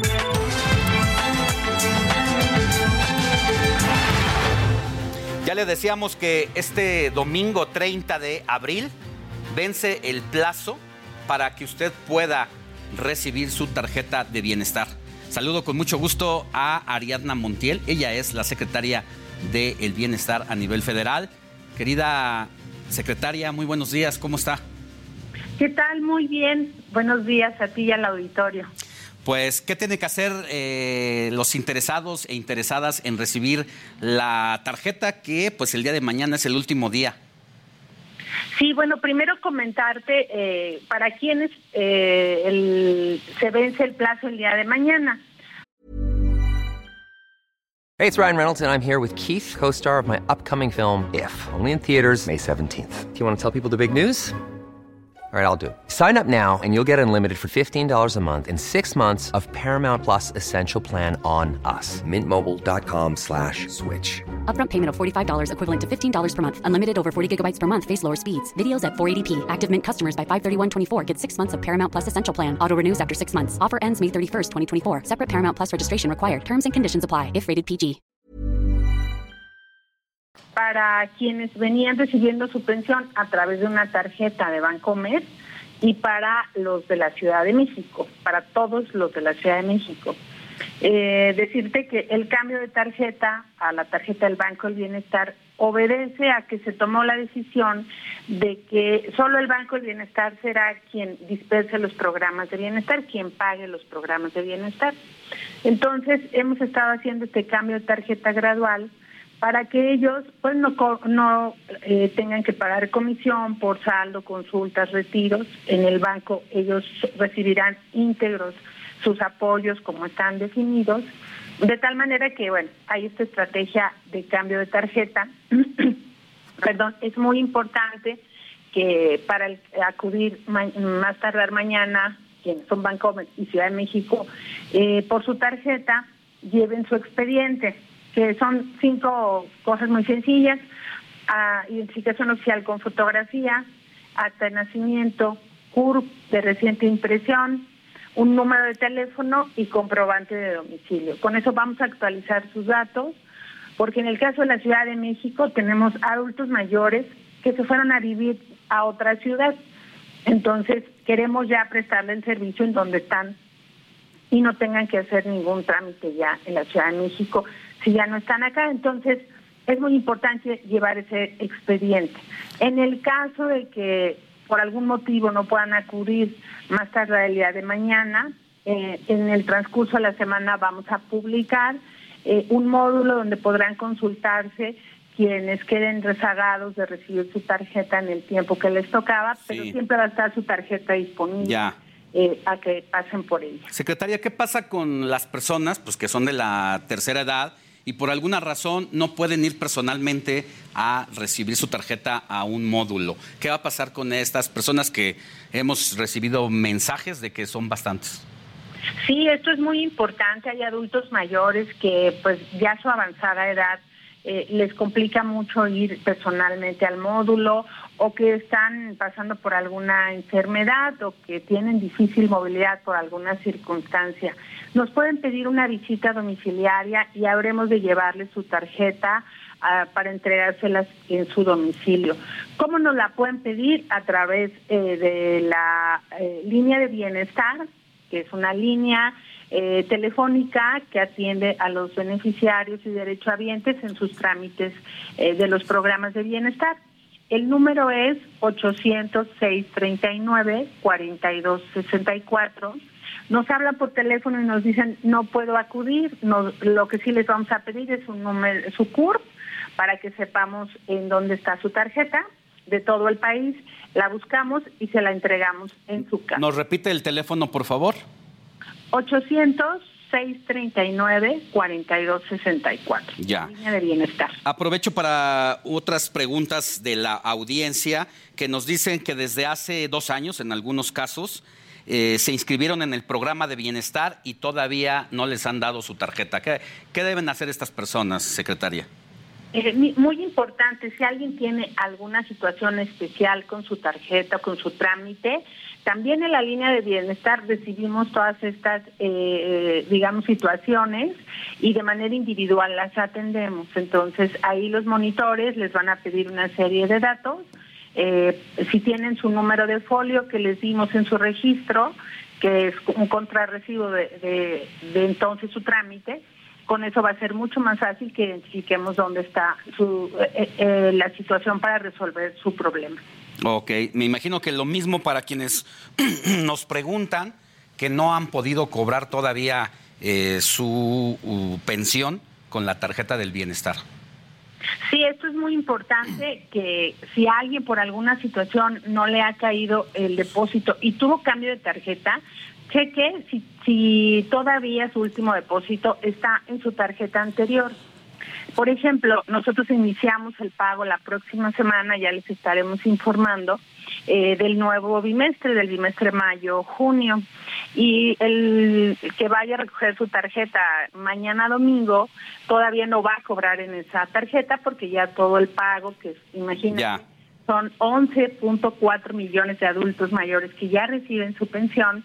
Todo ese trabajo se hace durante un mes, eh, el proceso del padrón y del pago, Entonces, los que reciban su tarjeta mañana no la van a recibir su pensión en esa tarjeta de manera inmediata, sino hasta el pago de julio.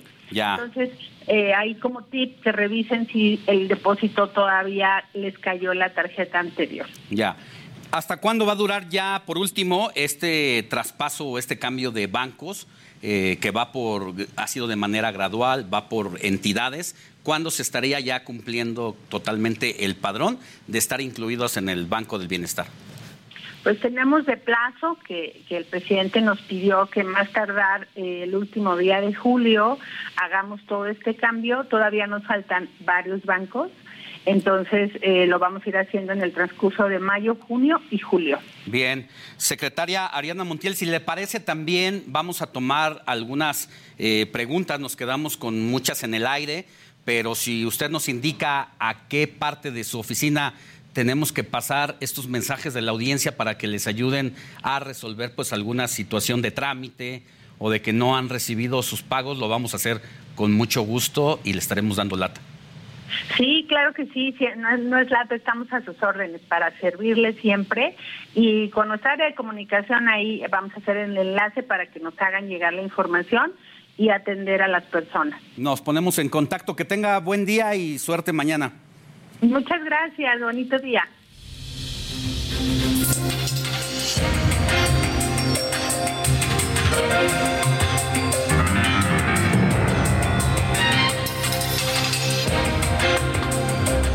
En otro tema, ya le decía que reapareció el presidente Andrés Manuel López Obrador después de haber dado positivo al COVID-19 y de inmediato justificó la desaparición del INSABI al señalar que lo que se busca es integrar todo el sistema de salud y recuperar lo público porque en las pasadas administraciones estaba infestado de corrupción. Se está buscando terminar de limpiar todo el sector salud, que como otras áreas del gobierno estaba infestada por la corrupción.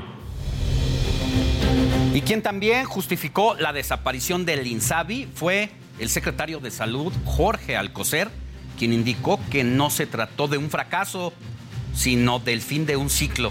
Un ciclo que duró ni cuatro años, ¿eh?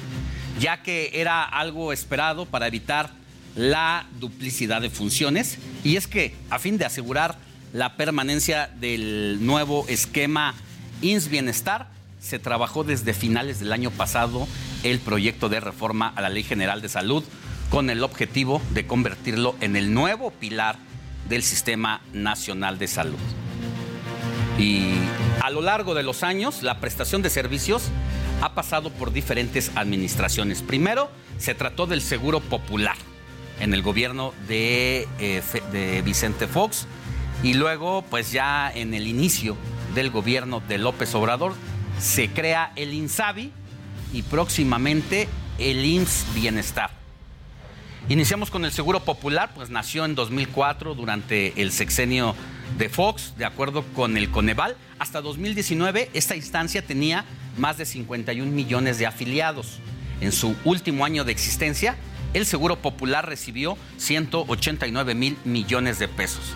Y entre los servicios que ofrecía se encontraba el de medicina general, de especialidad, urgencias y cirugía general y obstétrica. El primero de enero de 2020, sin embargo, el Instituto de Salud para el Bienestar entró en funciones oficiales como parte de la Secretaría de Salud y obviamente desapareció el Seguro Popular. De acuerdo con el Coneval, la población afiliada al INSABI fue de 34.9 millones de personas, es decir, más de 15 millones de personas quedaron fuera respecto a lo que traía el Seguro Popular. El gobierno federal prometió que ya no contemplaría gastos de afiliación o pago de cuotas por atención médica, dado que se creó el Fondo de Salud para el Bienestar. En su último año de existencia, el presupuesto contempló 107 mil millones de pesos. Y para saber, saber a detalle cómo será la transición del extinto INSABI al IMSS Bienestar, entro en contacto con Emanuel Reyes. Él es presidente de la Comisión de Salud en la Cámara de Diputados. Sen- señor Emanuel, diputado, muy buenos días, ¿cómo le va? Muy bien, muchas gracias, muy buenos días. Saludo con mucho gusto a todo tu amplio auditorio. Estoy a tus órdenes, Alejandro. Pues tenemos eh, dudas sobre cómo va a ser este, eh, esta transición y hablarle a, directamente a las personas que de alguna manera eh, recurrían en su momento al Seguro Popular, luego al INSABI. ¿Qué va a pasar con estas personas ahora? Si se sienten mal, si estaban en, una, en un tratamiento de alta especialidad, ¿a dónde tendrán que ir a formarse? ¿A dónde tendrán que llegar a partir de ahora con esta nueva ley? Sí, mira, primero pues quiero agradecer al Ejecutivo todo su apoyo, su respaldo, por supuesto, a la Secretaría de Salud y al IMSS Bienestar. Como bien tú lo dijiste, este programa, este proyecto, esta iniciativa se comenzó a trabajar a finales del año pasado y es con el propósito de poder unificar el sistema de salud, es decir, que ya no esté fragmentado ni en la parte económica ni en la parte estructural, pero sobre todo que se unifiquen los esfuerzos en favor de la salud de las y de los mexicanos. Eh, tú también comentaste el antecedente del Seguro Popular, luego el INSABI. Hay que recordar que cuando el Seguro Popular existía a partir del 2004, pues no- ni era ni seguro ni era popular porque seguían existiendo las cuotas de recuperación, Sí. es decir, todas las personas que acudían eh, se les cobraba algo, aunque este cobro fuera significativo. Luego vino el INSABI y el pronóstico era no, se les va a cobrar un solo peso por la atención médica. Lamentablemente, el tema por la pandemia del COVID-19 pues trastocó administrativamente al INSABI y lo que nosotros hoy estamos buscando es poder unificar un solo sistema. Personas que no tengan seguridad social van a ir a atenderse a las clínicas de IMSS Bienestar, no al IMSS ordinario. Hay que recordar que por un lado está el IMSS ordinario que atiende a todos los eh, trabajadores, a todos los afiliados exactamente y sus familias, y por otro lado van a atender a la población sin seguridad social. ¿Cómo hacer la distinción del IMSS tradicional y el IMSS Bienestar? Bueno, eh, digamos que las clínicas, unidades médicas, hospitales que anteriormente estaban a cargo del Seguro Popular, luego a cargo del INSABI, ahora estarán a cargo del IMSS Bienestar, es decir, todas las instituciones médicas que estaban a cargo de los estados son los que pasan a manos del IMSS Bienestar. Esto se viene dando ya desde el año pasado, desde el agosto del 2022, cuando mediante decreto el presidente López Obrador crea el OPD, Organismo Operador Descentralizado, IMSS Bienestar, y a partir de ahí algunos estados de la República se comenzó la operación. Entonces, bueno, sí hay, una, hay un cambio de imagen, pero el fondo de este proyecto es la unificación. Hay que recordar que IMSS Bienestar tiene 43 años de historia, se llamaba IMSS Coplamar, luego se llamó IMSS Oportunidades y ahora se llama IMSS Bienestar. Ellos hacían esfuerzos para poder atender a la población que no contaba con seguridad social.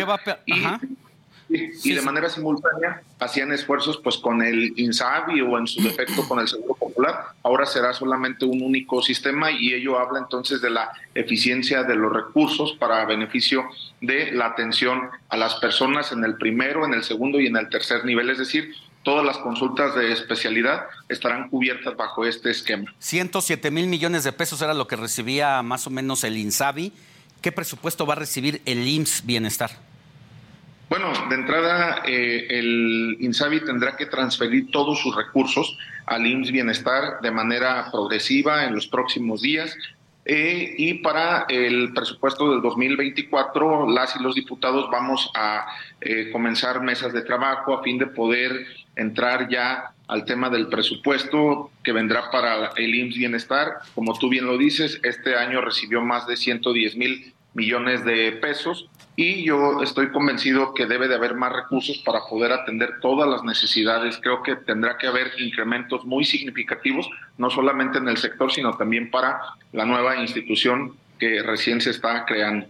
¿Cuándo va a quedar eh, totalizada la cobertura de medicamentos, incluso medicamentos para enfermedades crónicas como el cáncer, donde han fallecido desafortunadamente hasta 3 mil niños, ahora que va a ser el Día eh, del Niño, pues tener en este contexto, eh, ¿cómo se va a garantizar y cuándo este tipo de medicamentos? Actualmente hay un surtimiento de recetas de entre el 90 y 95%. La realidad es que todavía nos falta y justamente para poder acelerar este proceso es que el INSABI tiene que apresurar la transferencia de los recursos y aunque la propia iniciativa, la reforma que además también ya fue aprobada en el Senado de la República, pero que falta que sea publicada en el diario oficial de la Federación, eh, le damos 180 días a el INSABI para la transferencia de los recursos, para que se haga esta transferencia de recursos humanos y de todo lo demás, pero yo estoy seguro que no va a ser así.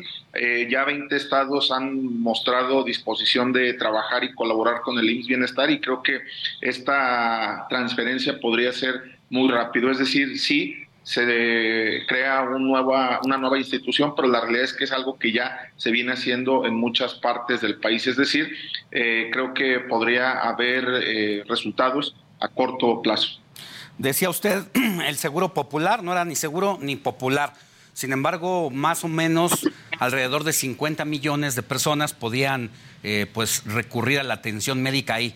En el tema del INSABI, pues simple y sencillamente no funcionó en estos tres, cuatro años y no solo eso, sino que el número de beneficiados decayó. ¿Qué garantiza que el IMSS Bienestar sí va a darle cobertura a quienes lo van a necesitar porque no tienen ninguna afiliación al IMSS o al ISTE? Primero, creo que es importante decir que el IMSS Bienestar tiene el ejemplo de su hermano, el IMSS Ordinario, y si bien es cierto, van a operar de manera independiente, con recursos independientes, con dirección independiente. La realidad es que sí se cuenta con la experiencia, la constancia, la innovación, el énfasis en la atención preventiva y creo que se va a aprovechar entonces la larga trayectoria del Instituto Mexicano del Seguro Social de 80 años y 43 años del IMSS Bienestar para poner de pie los antecedentes de transitar hacia un modelo como en los países nórdicos y que este ha anunciado el presidente Andrés Manuel López Obrador como en su caso Dinamarca. Me parece que entonces ahora sí podríamos garantizar la posibilidad de cubrir toda enfermedad, de garantizar todo tratamiento y por supuesto el surtimiento de las recetas médicas, eh, también para medicamentos y para insumos. Muchas gracias, diputado Manuel Reyes, que tenga buen día. Te agradezco muchísimo, Alejandro. Muy buen día y saludo para todo tu auditorio. A Hasta pronto. Bueno, pues es el presidente de la Comisión de Salud y uno de los principales eh, personajes que estuvo involucrado precisamente en este proyecto para desaparecer al eh, instituto eh, que tuvo esta cobertura de seguridad para quienes no estaban afiliados en los últimos cuatro años. Y dice, nuestro ejemplo es el IMSS ordinario, eso es lo que nos garantiza que el IMSS bienestar sí va a funcionar. Vamos a una pausa y volvemos con más información. Heraldo Radio, la H se lee, se comparte, se ve y ahora también se escucha.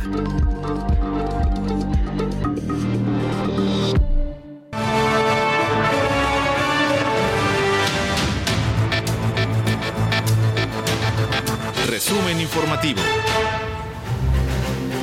El secretario de Estado de Estados Unidos, Anthony Blinken, pidió a los alcaldes de América Latina unirse a la lucha contra el fentanilo.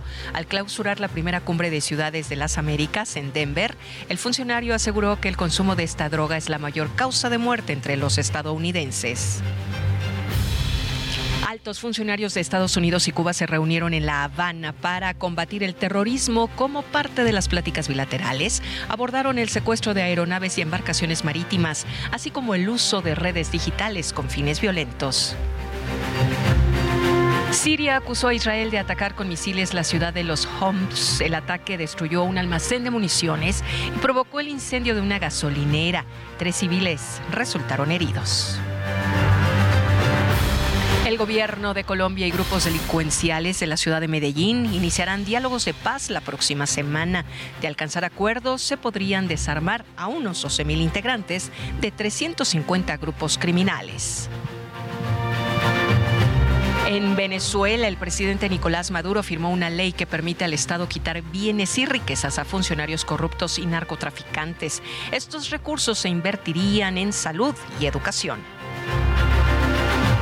La piedra de Scone, uno de los principales símbolos que acompañarán la coronación del rey Carlos III, el 6 de mayo, inició su viaje desde Escocia hacia la abadía de Westminster en Londres. La piedra de 152 kilos se usa en las coronaciones desde hace más de 700 años.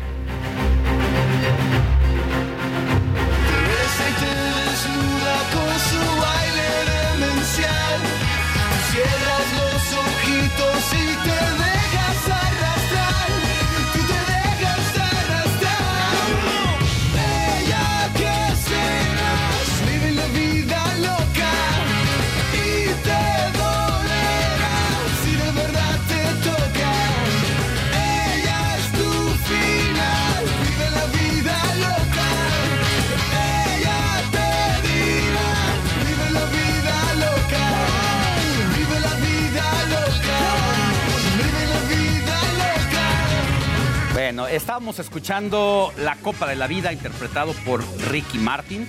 Esto debido a que el lunes, el lunes primero de mayo, el puertorriqueño se presentará en la Feria de San Marcos 2023 en Aguascalientes, donde siguen pasando grandes, grandes luminarias. Escuchemos un poco más de Ricky Martin.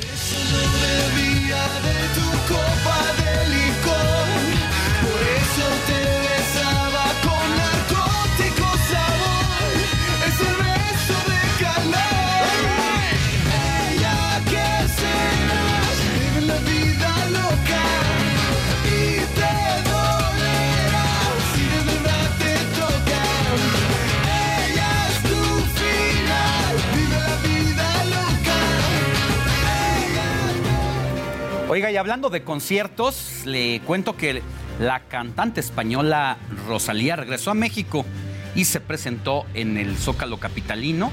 A este esperado evento asistieron alrededor de 160 mil personas y es que desde los primeros minutos del viernes, miles de jóvenes ingresaron al primer cuadro de la ciudad para tener o buscar el mejor lugar en la presentación. Sin embargo, esta actuación solo duró una hora con 10 minutos. Esto, pues obviamente provocó desconcierto y molestia entre sus fans porque cuestionaron el hecho de que durara tan poco tiempo su show. En especial cuando algunos de estos se han llevado a cabo y las personas acampan para ver a su artista, pues han durado hasta dos horas, como el caso de los Tigres del Norte, ¿no? Eh, ahí han estado pues durante más de dos horas y por eso es que salieron desangelados muchos de estos seguidores. Veamos un poco de lo que se vivió.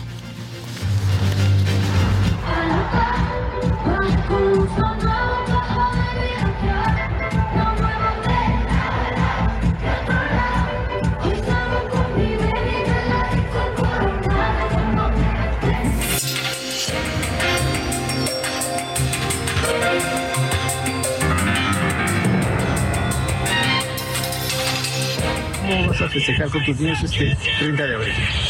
Híjole, pues eh, en casa, tu casa, ya que pues bueno, todo va a estar ahí este, muy aglomerado. Me lo voy a llevar de puente a Tequesquitengo. Ahorita ya dejando de atrás lo que es tecnología y todo, digo, reforzando eso que era antes de salir o venir al parque a jugar. La primera estando con ellos. Estar con ellos y pues darles un día, porque pues de hecho ya ve que la rutina siempre es que el trabajo, la escuela y dedicarles ese día a ellos.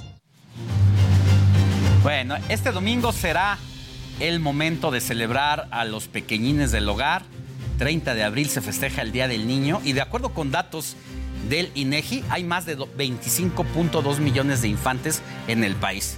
Esta celebración cumple ya 99 años luego de que durante la presidencia de Álvaro Obregón se decretó festejar a las niñas y los niños.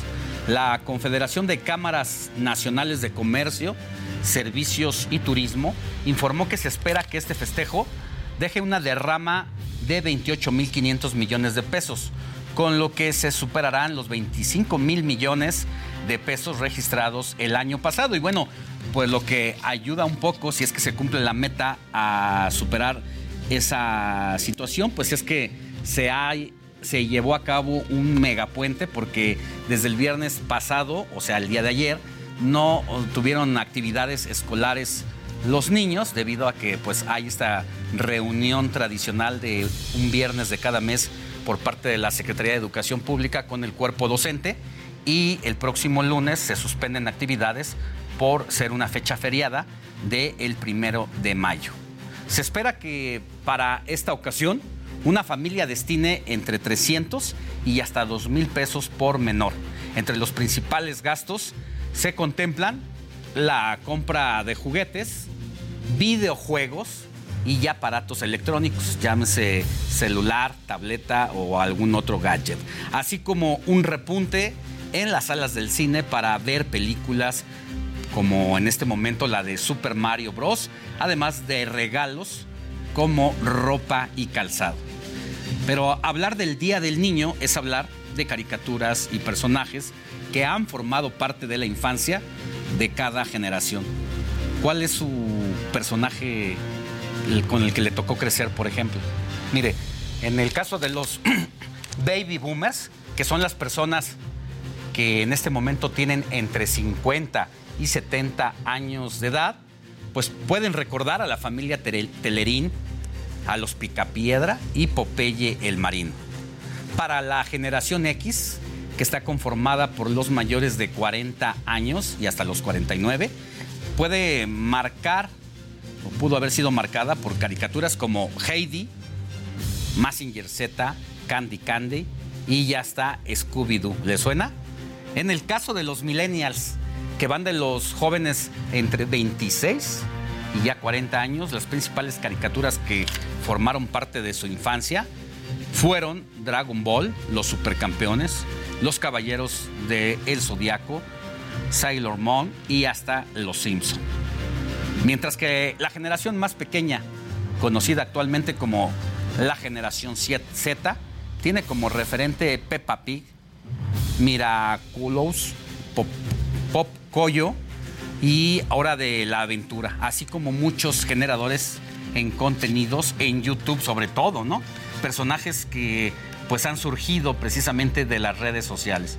Pero mire, también ha cambiado lo que escuchan los menores de edad en este tiempo. Lo que hace unos años era popular para nosotros como Chabelo, Topollillo, Tatiana. Ahora en los eventos escolares incluso se ha popularizado escuchar reggaetón y no se diga los famosos corridos tumbados. En las redes sociales en los últimos días se han viralizado como en las escuelas del país los niños cantan temas como los del artista del momento a nivel mundial, Peso Pluma, que surgió de la noche a la mañana en las redes sociales y que ahora suena hasta en Japón, Rusia y otros países con esta música regional mexicana, que eso sí, preocupa, hablan de drogas y sexualidad. Ah, escuchemos un poquito mira. tiene que sacar una canción de abeja.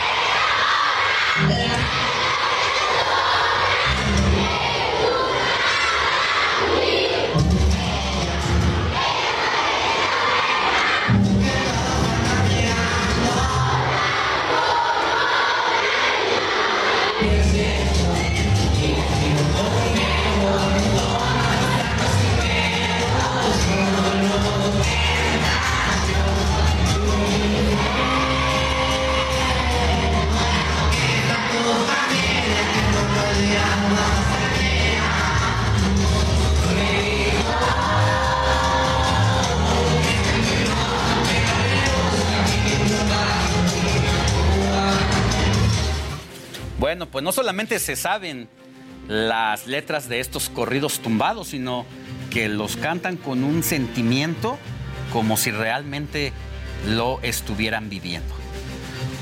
Uno de los lugares más concurridos para la compra de juguetes en la Ciudad de México es el, mercado, es el mercado de San Ciprián, que está ubicado en la alcaldía de Venustiano Carranza. Y ahí se encuentra nuestro compañero reportero Mario Miranda, quien nos tiene una crónica de lo que sucede en la víspera del Día del Niño. Querido Mario, muy buenos días. Alejandro, ¿qué tal? Muy buenos días. Nos encontramos en el mercado de San Ciprián, mejor conocido como el mercado de juguetes y dulces, Alejandro. Y pues aquí es, es una excelente opción para todos los papás de los niños, para que vengan a comprar los juguetes y los dulces para festejar a los pequeños. Este 30 de abril, Alejandro, como podemos ver en las imágenes del Heraldo Televisión, pues aquí es un paraíso para todos los pequeñines. Aquí podemos encontrar todo tipo de dulces y de juguetes para festejar a los pequeñines, a los reyes del hogar. Alejandro, vamos a platicar con uno de los comerciantes. ¿Qué tal? Buenos días, estamos en vivo para el Heraldo Televisión. Platícanos, ¿qué podemos encontrar aquí? ¿Cuál es tu nombre?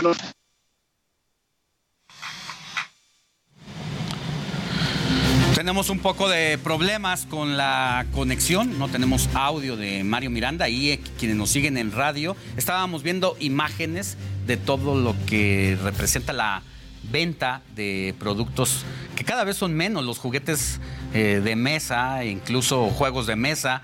Mario, a ver si ya tenemos de nuevo comunicación contigo. Alejandro, perdón, se nos cortó. Estamos platicando con uno de los comerciantes que nos estaba haciendo tenemos, complicaciones. Pero bueno, recuerde, lo que se espera para esta temporada, este nuevo año de festejo del Día del Niño, es superar las ventas respecto al 2022 que fueron 28 mil millones y se espera que haya más de 28 mil 500 millones de derrama económica. Pero es momento de ir a otros temas. Vamos con los deportes. Mire, Checo Pérez arrancará el Gran Premio de Azerbaiyán en la tercera posición, pero cambiaron algunas formas en las que se lleva a cabo eh, la Fórmula 1. Hay un antes y un después este fin de semana en torno a todo lo que tiene que ver con las carreras de automóviles. Además, se juega la última jornada de la Liga MX y las grandes ligas llegan a la Ciudad de México por primera vez en temporada regular y entro en comunicación con nuestro compañero periodista de deportes Luis Enrique Alfonso para comentar sobre la actividad deportiva de este fin de semana. Querido Luis Enrique, muy buenos días. ¿Cómo estás, eh, mi Alex? Un gusto saludarte. Estamos des- desmañanados, trasnochados, pero pues sí, contentos por lo que pasó con Checo Pérez, lo que decías de, la última jornada del fútbol mexicano, lo que se viene con el juego de, de grandes ligas en nuestro país. Y justamente tratando de analizar todo este cierre del mes de abril, de lo que hay, eh, me viene un poco a, a colación lo que significa el... eh, lo, lo que significa justamente el cierre o el, digamos, las, eh, las bondades que da la reinvención del deporte, la evolución que tiene que tener en general, y es algo que nuestro país todavía dista mucho de, de que se dé. Por ejemplo, la Liga MX con esta ventana de dos equipos, fomentando la mediocridad, eh, con equipos que realmente se sientan a la mesa y pueden aspirar ligeramente a ser campeones, porque en realidad la historia de la Cenicienta se da muy poco. Ganan afortunadamente los que hacen mejor las cosas, pero no le puedes dar la puerta o no le puedes abrir esta ventana a equipos que realmente han caminado en la cancha o hacen mal las cosas. Eh, ayer, ayer antier, por ejemplo, me llamaba la atención que eh, decía la presidenta del club de, de Juárez, Alex, que no querían pagar ya más la multa. Pues tiene que haber un castigo. Si hacen mal las cosas, tienen que, eh, no hay descenso, pero tienen que multarte. Y en esta evolución que hay, la Fórmula 1 lo ha hecho bien, porque este fin de semana exploraron un formato de calificación de quali sprint y de, y de carrera sprint, que ellos le llaman sprint shootout, en donde hay más acción en pista y hay menos eh, actividad de prácticas. Y eso a la gente le gusta. Me parece que es una reflexión que tendríamos que hacer incluso para los grandes espectáculos que hay en, el fútbol mexicano. Que alguien que paga un boleto, Alex, que viva la experiencia, que no nada más sea ver un partido. Tú lo, lo- has visto, lo hemos tenido la oportunidad de algunos eventos en Estados Unidos, en donde justamente desde, desde que llegas al estadio, el deporte que sea, hay una serie de infraestructura creada para que el aficionado la viva. Ya no hablemos de los, brotes de violencia en nuestro, en- nuestro país que hay en los, eh, eventos deportivos, pero se tiene que hacer algo más, Alex. Yo no sé si has tenido la oportunidad de ver este nuevo juego que hay de fútbol que comanda Gerard Piqué a nivel mundial y que han cambiado el formato tradicional del fútbol, soccer, con 11 jugadores por cada equipo en una cancha tradicional como la conocemos. Y ahora son influencers los que presiden equipos de fútbol en donde el mismo influencer como presidente o el director técnico se involucran en el juego. Es como un juego de mesa llevado a jugadores de carne y hueso. Esto pues de alguna manera tiene que poner a pensar a las autoridades del fútbol tradicional a reinventarse precisamente y a cambiar algunas cosas. va a ser una sí correcto correcto Eh, justamente lo, lo que lo que se pretende lo que se quiere es tratar de crear esas, esas experiencias para que pues sea mucho mayor eh, eh, digamos dinámico que tenga una una mejor capacidad para poder generar no solamente espectáculos sino el entorno del negocio no la el, el- desde que tú compras un boleto ya sea para viajar a un país que realmente sea así y en el fútbol mexicano hay pocos equipos que lo han entendido algunos algunos community managers lo hacen, pero en general no de la manera que, que debe de hacer. Estamos en pañales ahí. Y desde la Copa del Mundo, pasando por la Champions, el, el- por ejemplo, el fútbol eh, o el deporte en Estados Unidos nos da siempre eh, una clase de lo que significa el fomentar el espectáculo dentro de lo deportivo, ¿no? La NFL o el Super Bowl con el medio tiempo que a veces tiene una, un mayor imán que, generalmente el partido, porque hay equipos que no son tan mediáticos, eh, los Juegos Olímpicos, eh, el Mundial de Fútbol. Hay muchas cuestiones que se pueden ir mejorando y que tú te das cuenta en la Liga MX, sobre todo ahora que va a empezar la liguilla, dista mucho de lo que tendría que ser, ¿no? Definitivamente, y bueno, de por sí el nivel de juego en México, a pesar de que somos un país eh, sumamente altos en afición de fútbol, siempre quedan a deber casi, hay que ver lo que está pasando y lo que hemos comentado aquí con la selección mexicana, y bueno, se requiere más, más, porque ganan bastante bien los futbolistas, los directores técnicos, ya quisieran en Argentina, en Brasil. Y No, pues ve ahora, el Independiente, el equipo del Independiente que está haciendo una vaquita vía un influencer para poder pagar una deuda, le deben al equipo del América y son situaciones que, que debemos a veces de analizar lo que pasa en, y, y- y de pronto los jugadores también agradecer que igual se retrasa una quincena, un mes, pero el dinero que ganan me parece que a veces no llegan a tener realmente Sí. el, el- el valor específico que, que, que- que se, que se merece. Lo de la selección mexicana, por ejemplo, los paisanos ya se están dando cuenta de que a veces les dan gato por liebre, que les dicen Sí. que va a llegar el Chicharito, o que va a llegar eh, Paco Memo, o que va a llegar algún jugador de los eh, imán de taquilla, y a la mera hora no, ¿no? como pasó ahora en este partido chopero o molero. Y, entonces yo, yo creo que tiene que haber un poco más de compromiso, un poco más de estrategia de mercado, entender que los deportes tienen que evolucionar, que tiene que haber una reinvención. El VAR, por ejemplo, es un reflejo de lo que el fútbol está tratando de hacer para que sea encontrar una justicia deportiva. Después ya podemos caer en la polémica, Alex, y qué tanto y qué no, y en México, Sí. qué tan buenos son, sobre todo el, el valor, el, el capital humano para, para utilizar esta tecnología. Pero lo están intentando, el béisbol, que le dan un tiempo límite al pitcher para que lance. A mí, los puristas me la van a refrescar, Alex, pero yo creo que nueve entradas es mucho, sobre todo en un deporte que dura tres, cuatro horas. Yo creo que no sé este, si tú tienes esa, esa calidad de tiempo esa, o esa cantidad de tiempo para decir, me voy a sentar cuatro horas a ver un, un- un partido del que sea o un evento del que sea, ¿no? Yo creo que habría que sopesar cómo los tiempos han cambiado, Sí. la dinámica de vida y cómo el deporte se tiene que ir ajustando de a poco. A ver, y donde se ha entendido y se está ajustando es precisamente en la Fórmula 1. Cuéntanos un poquito con peras y manzanas, A ver. para quienes no somos expertos en la materia, qué es lo que está ocurriendo, qué ocurría y qué ocurrió este fin de semana. Mira, había una queja en la Fórmula 1 porque regularmente los viernes son entrenamientos o prácticas libres unidos. Ahí lo que hacen es dos sesiones de una hora para ver cómo está el coche eh, y dar vueltas. Un para día antes, a punto, es decir, dos días antes o El- un día antes de las competencias. dos días antes de la carrera. O sea, el viernes es prácticas libres.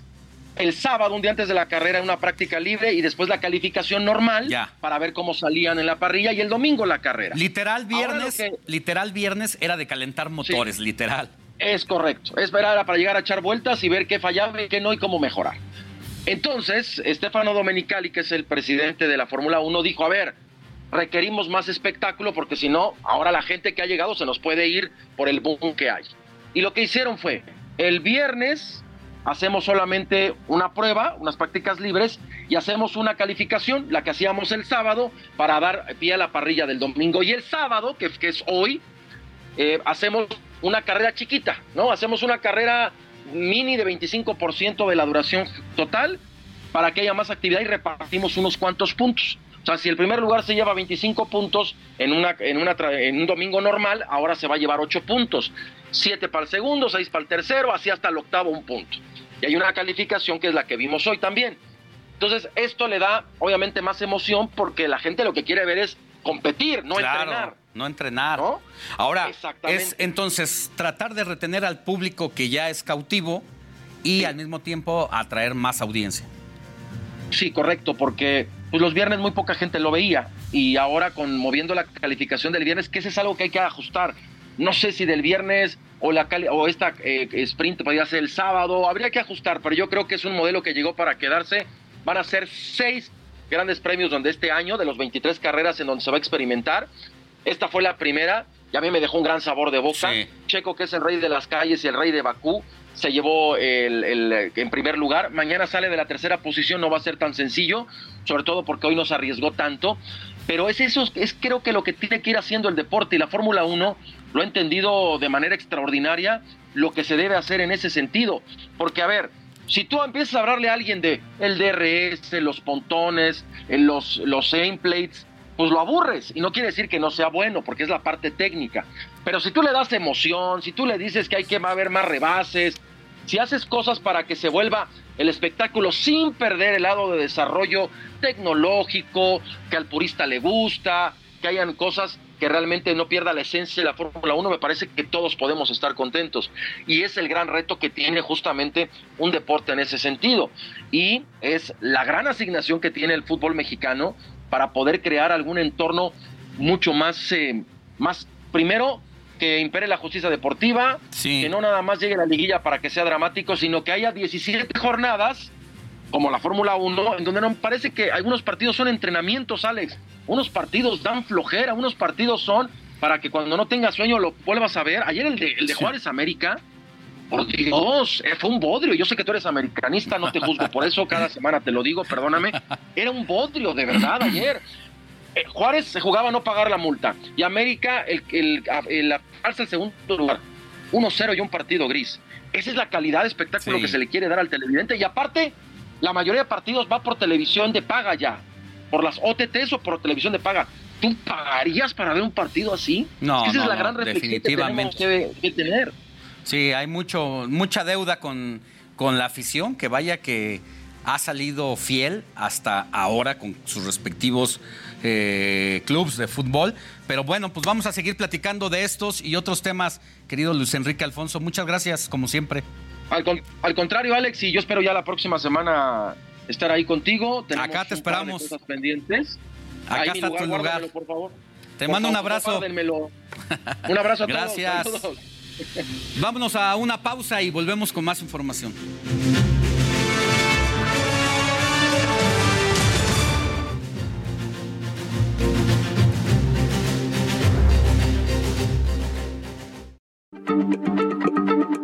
Heraldo Radio, la H se lee, se comparte, se ve y ahora también se escucha.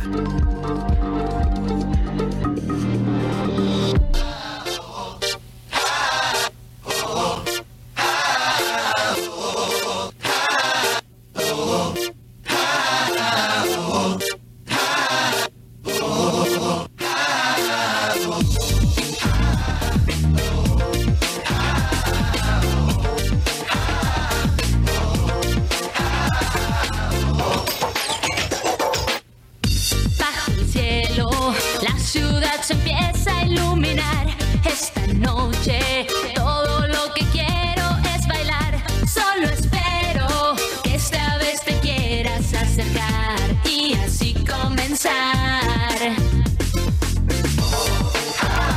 Lo que estamos escuchando es del sencillo Enloquéceme del grupo OV7 porque este fin de semana se presenta con su alineación original en el Auditorio Nacional de la Ciudad de México. Esto con motivo de su 30 aniversario. Escuchemos un poquito más de OV7. contagiar y comenzar. Bailando,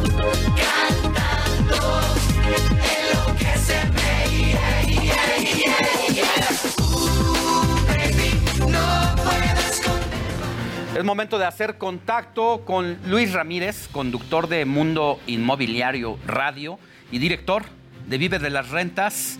Mi querido Luis, muy buenos días. ¿De qué nos hablarás esta mañana?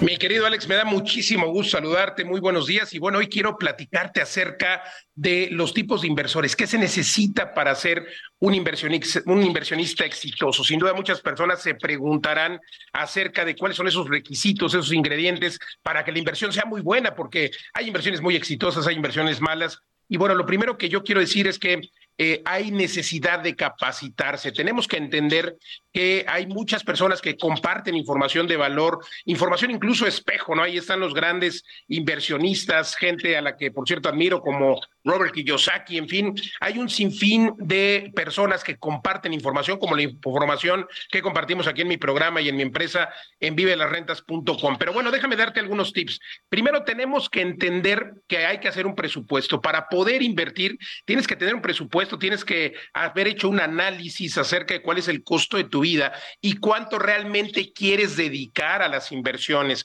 Porque hay personas que dicen, bueno, yo no tengo capacidad de ahorro, yo no tengo capacidad de guardar algo de mis ingresos para ello. Y bueno, yo creo que primero tenemos que analizar, hacer este, este presupuesto, ver cuánto gastamos. También se vale poner en ese presupuesto cuánto gastas en ocio, eh, etcétera. Y evidentemente, una vez, una vez que ya tienes un monto destinado para ahorrar, bueno, pues hay que guardarlo, sí hay que ahorrarlo, pero no hay que dejarlo guardado, hay que empezar a buscar inversiones. Y hay, hay quien dice que pues hay que invertir en la bolsa, hay quien dice que hay que invertir en otras cosas, eh, como en acciones de empresas, etcétera, y está bien. Sin embargo, el activo más resiliente, y esto lo hemos comprobado aquí en mi programa, y, lo hemos comprobado a lo largo de los años con las historias de la abuela, eh, hay quien ha comprado tierra, y como decimos, tenemos incluso un refrán popular mexicano, tierra hasta en las uñas. Yo he visto, por ejemplo, Alex, eh, en la, damos el servicio fiscal en mi empresa Legal Global Consulting y, he visto terrenos, por ejemplo, que le costaron a una persona en 1970 un peso literal y se han vendido en, eh, en esta época en 20 millones. Entonces, imaginemos la plusvalía. Entonces, de verdad, no hay activo más resiliente que los bienes raíces, pero para invertir en bienes raíces también tenemos que entender qué es lo que esperas de la inversión. Tenemos desgraciadamente la cultura de comprar una casa para vivirla, para disfrutarla, para heredarla y está bien. Pero bueno, hay que diversificar en bienes raíces y hay que entender qué es lo que tienes eh, dispo disponible en cuanto al riesgo, qué, qué riesgo quieres tomar. Eh, y esto en riesgo en bienes raíces se refiere más u obedece más al tiempo. ¿Cuánto tiempo quieres, eh, de, en cuánto tiempo quieres de regreso tu inversión? Por ejemplo, si vas a invertir en un terreno, pues es algo que puede ser bueno porque puede tener muy buena plusvalía, puede aumentar de precio, pero no te va a estar dando cash flow. Entonces, ¿en qué quieres invertir? ¿En un local comercial, en un inmueble habitacional? ¿En dónde? ¿En qué zona geográfica? ¿Lo quieres administrar? Tienes que hacerte todas estas preguntas o simplemente quieres dejarlo ahí para que eh, con el tiempo suba de valor. Bueno, entonces si es un terreno, no vas a tener que estarle dando mantenimiento, pero si quieres tener esta combinación maravillosa que te dan los bienes raíces de rentabilidad, que es cash flow, o sea, recibir renta todos los meses más la plusvalía, entonces sí hay que comprar un inmueble que puede ser habitacional, que puede ser un local comercial, que puede ser una bodega, y es que hay un montón de formas de invertir en el mundo inmobiliario. La diversificación es el secreto para ser un, un, buen inversionista. Claro que a mí me gusta, por ejemplo, lo habitacional, pero también tenemos la parte de We Storage en la parte de las mini bodegas. Eh, entonces, bueno, hay que tener eh, en ambos lados y claro, ¿por qué no pensar también en la tierra? Pero también cuando me refiero a diversificación, pues hay que recordar las distintas ciudades o las distintas zonas en tu ciudad. Hay gente que dice, yo vivo en, no sé, en Colima eh, y solamente invierto en Colima. Entonces, pues ahí a lo mejor te estás quedando corto si un día tiene una situación particular Colima en la que, no sé, imagínate que hace erupción el volcán o algo así, eh, pues a lo mejor vas a dejar de recibir rentabilidades, vas a dejar de recibir plusvalía. Entonces hay que diversificar. Y ya cuando tienes un portafolio amplio, pues no solamente en México, hay que invertir en España, en Estados Unidos. Y querido Alex, nosotros justamente en mi empresa, en vivelasrentas.com, diagonal academia, capacitamos a las personas para que entiendan cómo tener esas inversiones. Además, es una capacitación espejo, porque nosotros, mis socios y yo, ya hemos eh, vivido todas estas experiencias y lo que buscamos es pues que ser ese espejo para compartir todo el know-how y que quienes quieren invertir lo hagan de manera segura. Entonces los invito a que nos sigan, a que me pregunten, hay algunos masterclass gratis. Ahora voy a dar mis redes sociales, a que nos escuchen aquí más tarde hoy en la frecuencia del Heraldo Radio en punto de las cuatro de la tarde. Aquí nos escuchamos y bueno, pues además de en el programa, insisto, me encuentran en todos lados, en Facebook, en Twitter, en Instagram. Ahí mándenme el mensaje y les mandamos estas eh, invitaciones a los masterclass gratis. Me encuentran, insisto, como Luis Ramírez, Mundo Inmobiliario, en todas las redes sociales y por supuesto también en nuestra página de la empresa vivedelasrentas.com porque pues el nombre también lo dice todo, Alex, ¿quién no quiere vivir de las rentas? Pero no en cualquier lugar, hay que saber dónde, dónde invertir. Muy bien, pues muchas gracias, querido Luis, te escuchamos hoy a las 4 de la tarde. Que tengas buen día. Igualmente un abrazo hasta el estudio, Alex. Hasta pronto. Vámonos a otros asuntos. Es momento de ir con Paulina Greenham, quien nos presenta una nueva historia de Fundación Grupo Andrade. Fundación Grupo Andrade, nuestros niños y niñas nos necesitan, presenta.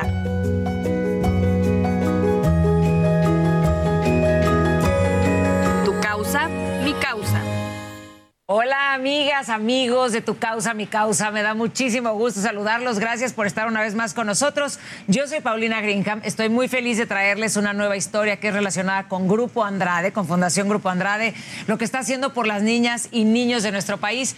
Hoy vamos a platicar acerca de un tema de salud, en específico de las enfermedades colorectales congénitas.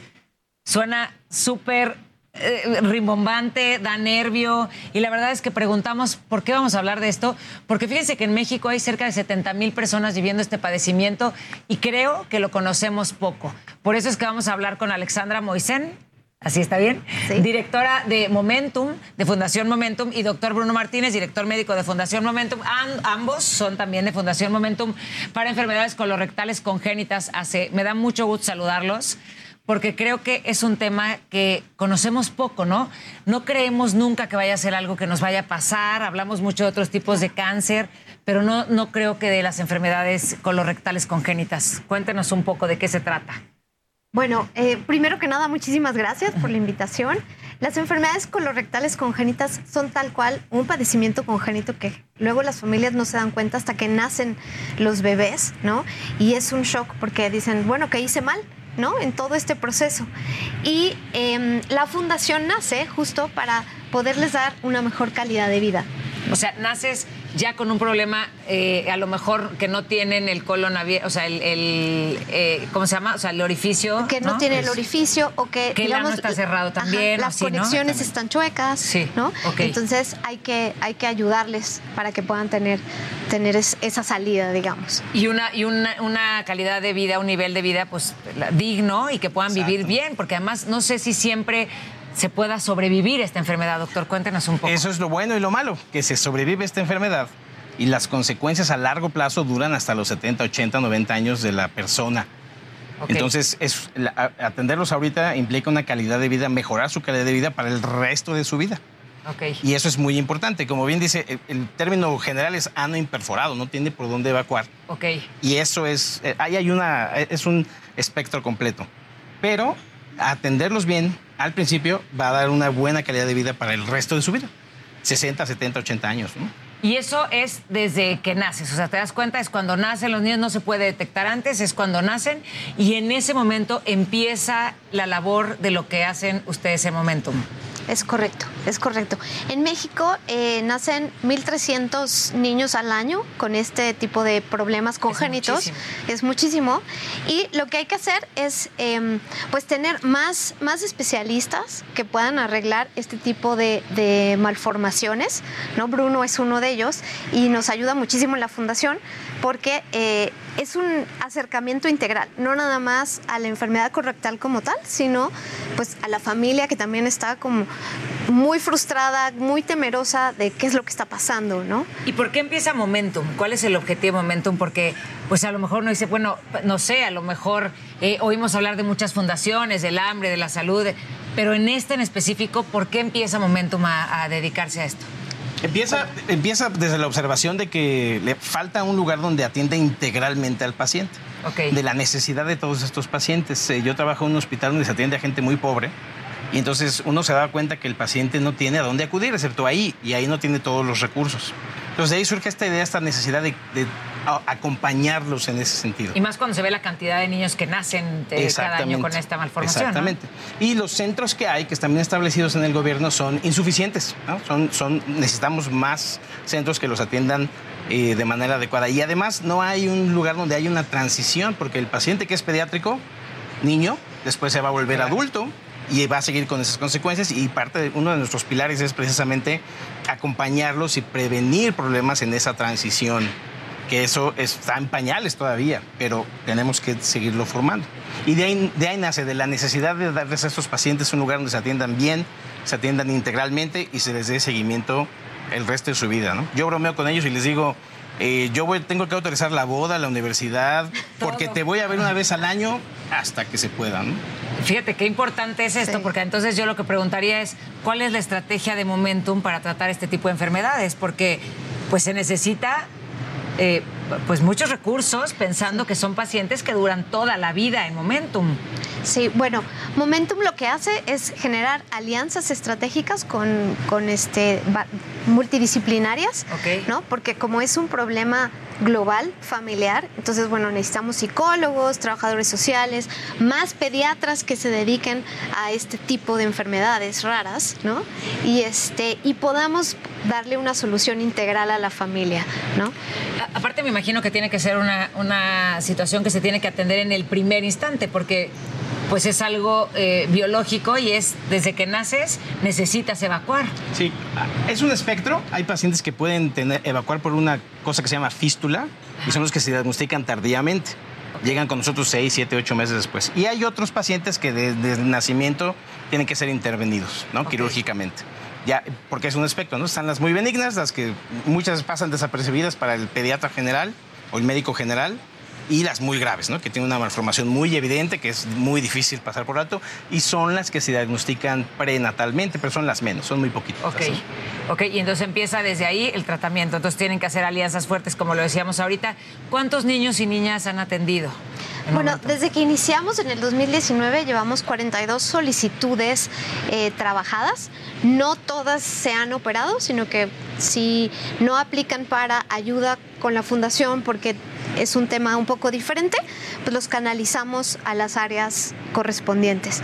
¿no? Este año hemos operado a dos pequeñitos y estamos esperando eh, terminar el año con cinco operados, si no es que podamos lograr más.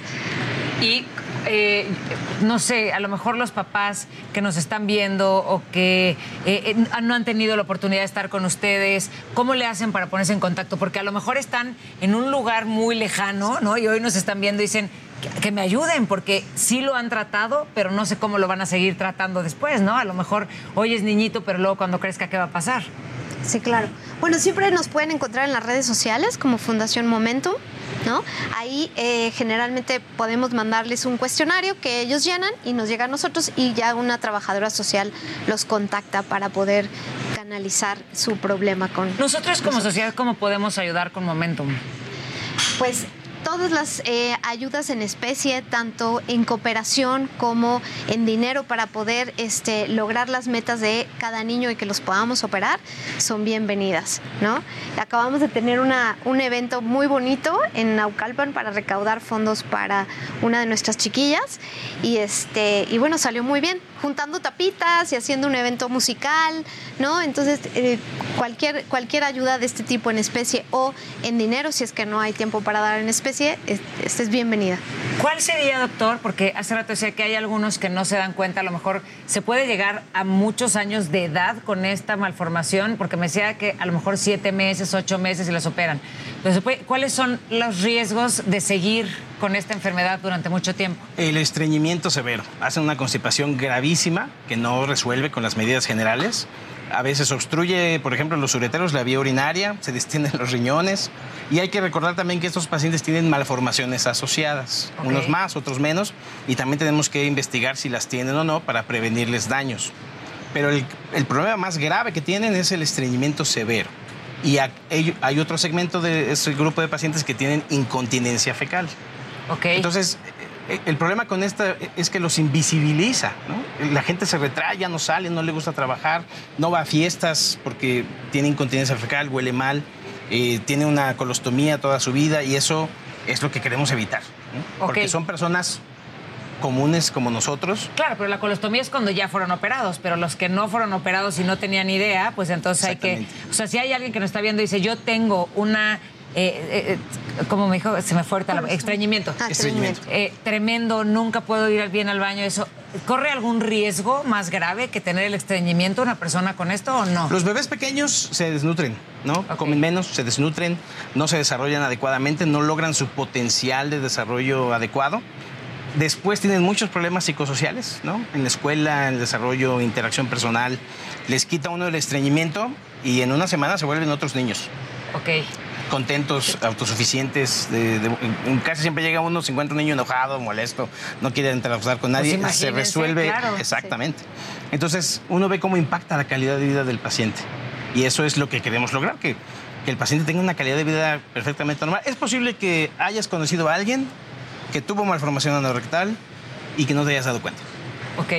Que eso Es está muy muy probable. padre, ¿no? Que está muy padre que hoy se puedan solucionar así estos problemas, estas malformaciones y que exista momentum y que puedan acercarse con ustedes los papás también y que si tienen a sus hijos con alguna malformación de este estilo, ustedes podrán ayudarlos y nosotros también sumarnos a la causa de Momentum. Muchas gracias por Con estar mucho aquí. gusto. Gracias, Gracias a a los dos. Gracias. Y gracias a ustedes por estar con nosotros. Yo soy Paulina Greenham, los espero la próxima semana en otra emisión de Tu Causa, Mi Causa. Ya sabe que en nuestras redes sociales los estamos esperando para que nos sigan, vean los videos en YouTube y además sumen a la causa que ustedes elijan. Gracias por estar aquí, hasta la próxima. Fundación Grupo Andrade, nuestros niños y niñas nos necesitan, presentó.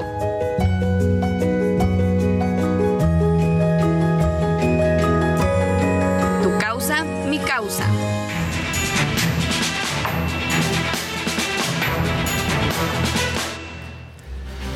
Vámonos a temas de seguridad. Le cuento que la defensa legal del exdirector de Pemex, Emilio Lozoya, presentó un amparo en contra de la determinación de un juez de aceptar pruebas ofrecidas por la Fiscalía General de la República en el juicio sobre el caso Odebrecht. Cabe señalar que alcanzaron un convenio reparatorio y criterio de oportunidad para retirar sus cargos de lavado de dinero, cohecho y asociación delictuosa, es decir, se negocia la justicia en el caso de este señor, Emilio Lozoya, quien ha pedido incluso que Peña Nieto sea extraditado a nuestro país porque él creó una red de corrupción en México. Así, de alguna manera, quiere salvar su pellejo para no pasar los 46 años de prisión que merece por los delitos que ha cometido eh, de sobornos y de lavado de dinero.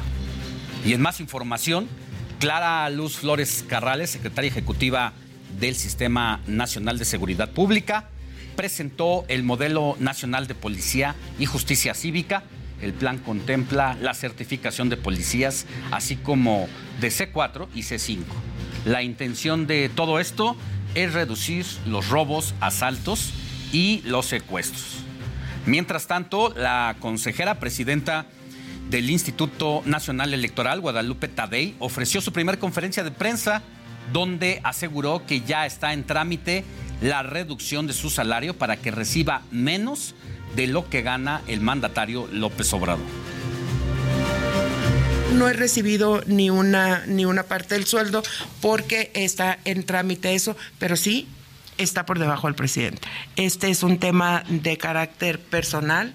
Eh, yo, nosotros llegamos aquí en lo personal, acepto que llegamos al instituto y todo el equipo de trabajo que llegue con uno, llegamos con una constitución.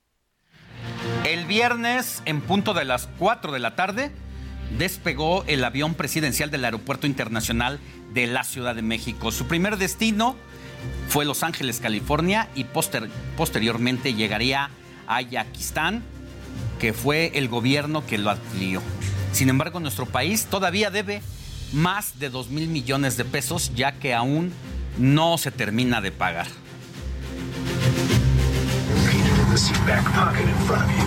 Para abrochar el cinturón de seguridad, introduce la punta metálica dentro de la hebilla y ajusta.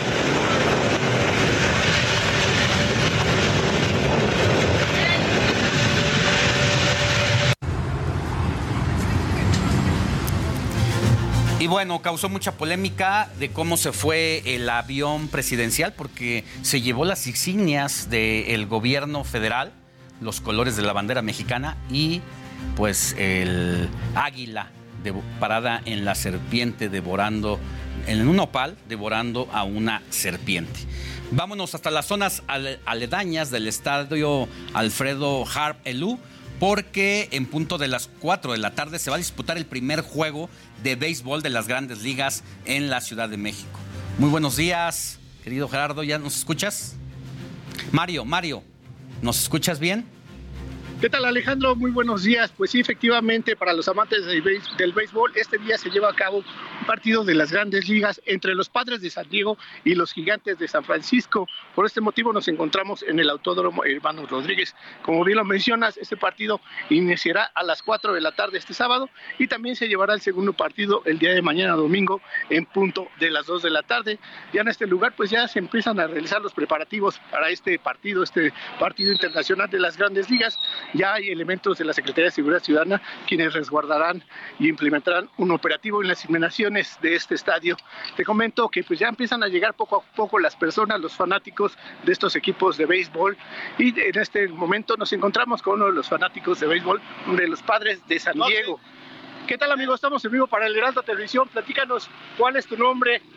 Nombre de luchador Toxic y apoyando a los padres de siempre, desde el 98. Platícanos de dónde vienes, Vengo de San Diego, California, a apoyar a mi equipo. por qué tu amor a los padres de San Diego. Pues ahorita el único equipo que tenemos ahí, cosa más que nos está, está pegando duro con los jugadores que tienen y apoyarlos por siempre. Pierden o ganen, aquí estamos. ¿Cuál es tu pronóstico para ahora? Ahora ganan los padres, van a, van a blanquear a los, a los gigantes. 6-0. Muchas gracias. Alejandro, pues así uno de los fanáticos de los padres de, San Diego, Alejandro, pues ya, como te lo comento, ya poco a poco empieza a haber movimiento aquí en lo que es en el autódromo Hermanos Rodríguez. Ya podemos ver que en la entrada ya se encuentran los elementos de seguridad, dando las indicaciones a las personas que empiezan a llegar, los que empiezan a llegar ya muy temprano para agarrar muy buen lugar en este partido que se va a llevar a cabo. Es un partido internacional de las grandes ligas. Alejandro, también nos han comentado que en estos momentos se encuentran realizando un entrenamiento los dos equipos y la gente también se encuentra en este lugar esperando que salgan los jugadores para tratar de tomarse una foto, escuchar unas palabras de estos jugadores, Alejandro. Y podemos ver que también aquí ya se encuentra el dispositivo por parte de los elementos de la Secretaría de Seguridad Ciudadana, Alejandro. Muchas gracias, querido Mario. Seguramente lleno total, ya no hay boletos, así que estaremos pendientes. Buen fin de semana. Igualmente, Alejandro, buenos días. Buenos días. Y mire, será el domingo cuando se defina la situación jurídica de Francisco Garduño. Él es comisionado del Instituto Nacional de Migración. Esto, esto tras el incendio que dejó 40 migrantes muertos y 27 lesionados en la instancia provisional de Ciudad Juárez. Eh, la defensa solicitó la duplicidad por término de 144 horas y es por eso que se llevará a cabo el día de mañana. Hasta aquí el informativo de fin de semana. Nos vemos por televisión el próximo sábado, pero usted y yo tenemos una cita el día de mañana en radio, porque la noticia no descansa, 98.5, y lo dejamos con esta canción de Pink, Demon de Blackpink, ya que se presentó el miércoles en el Foro Sol.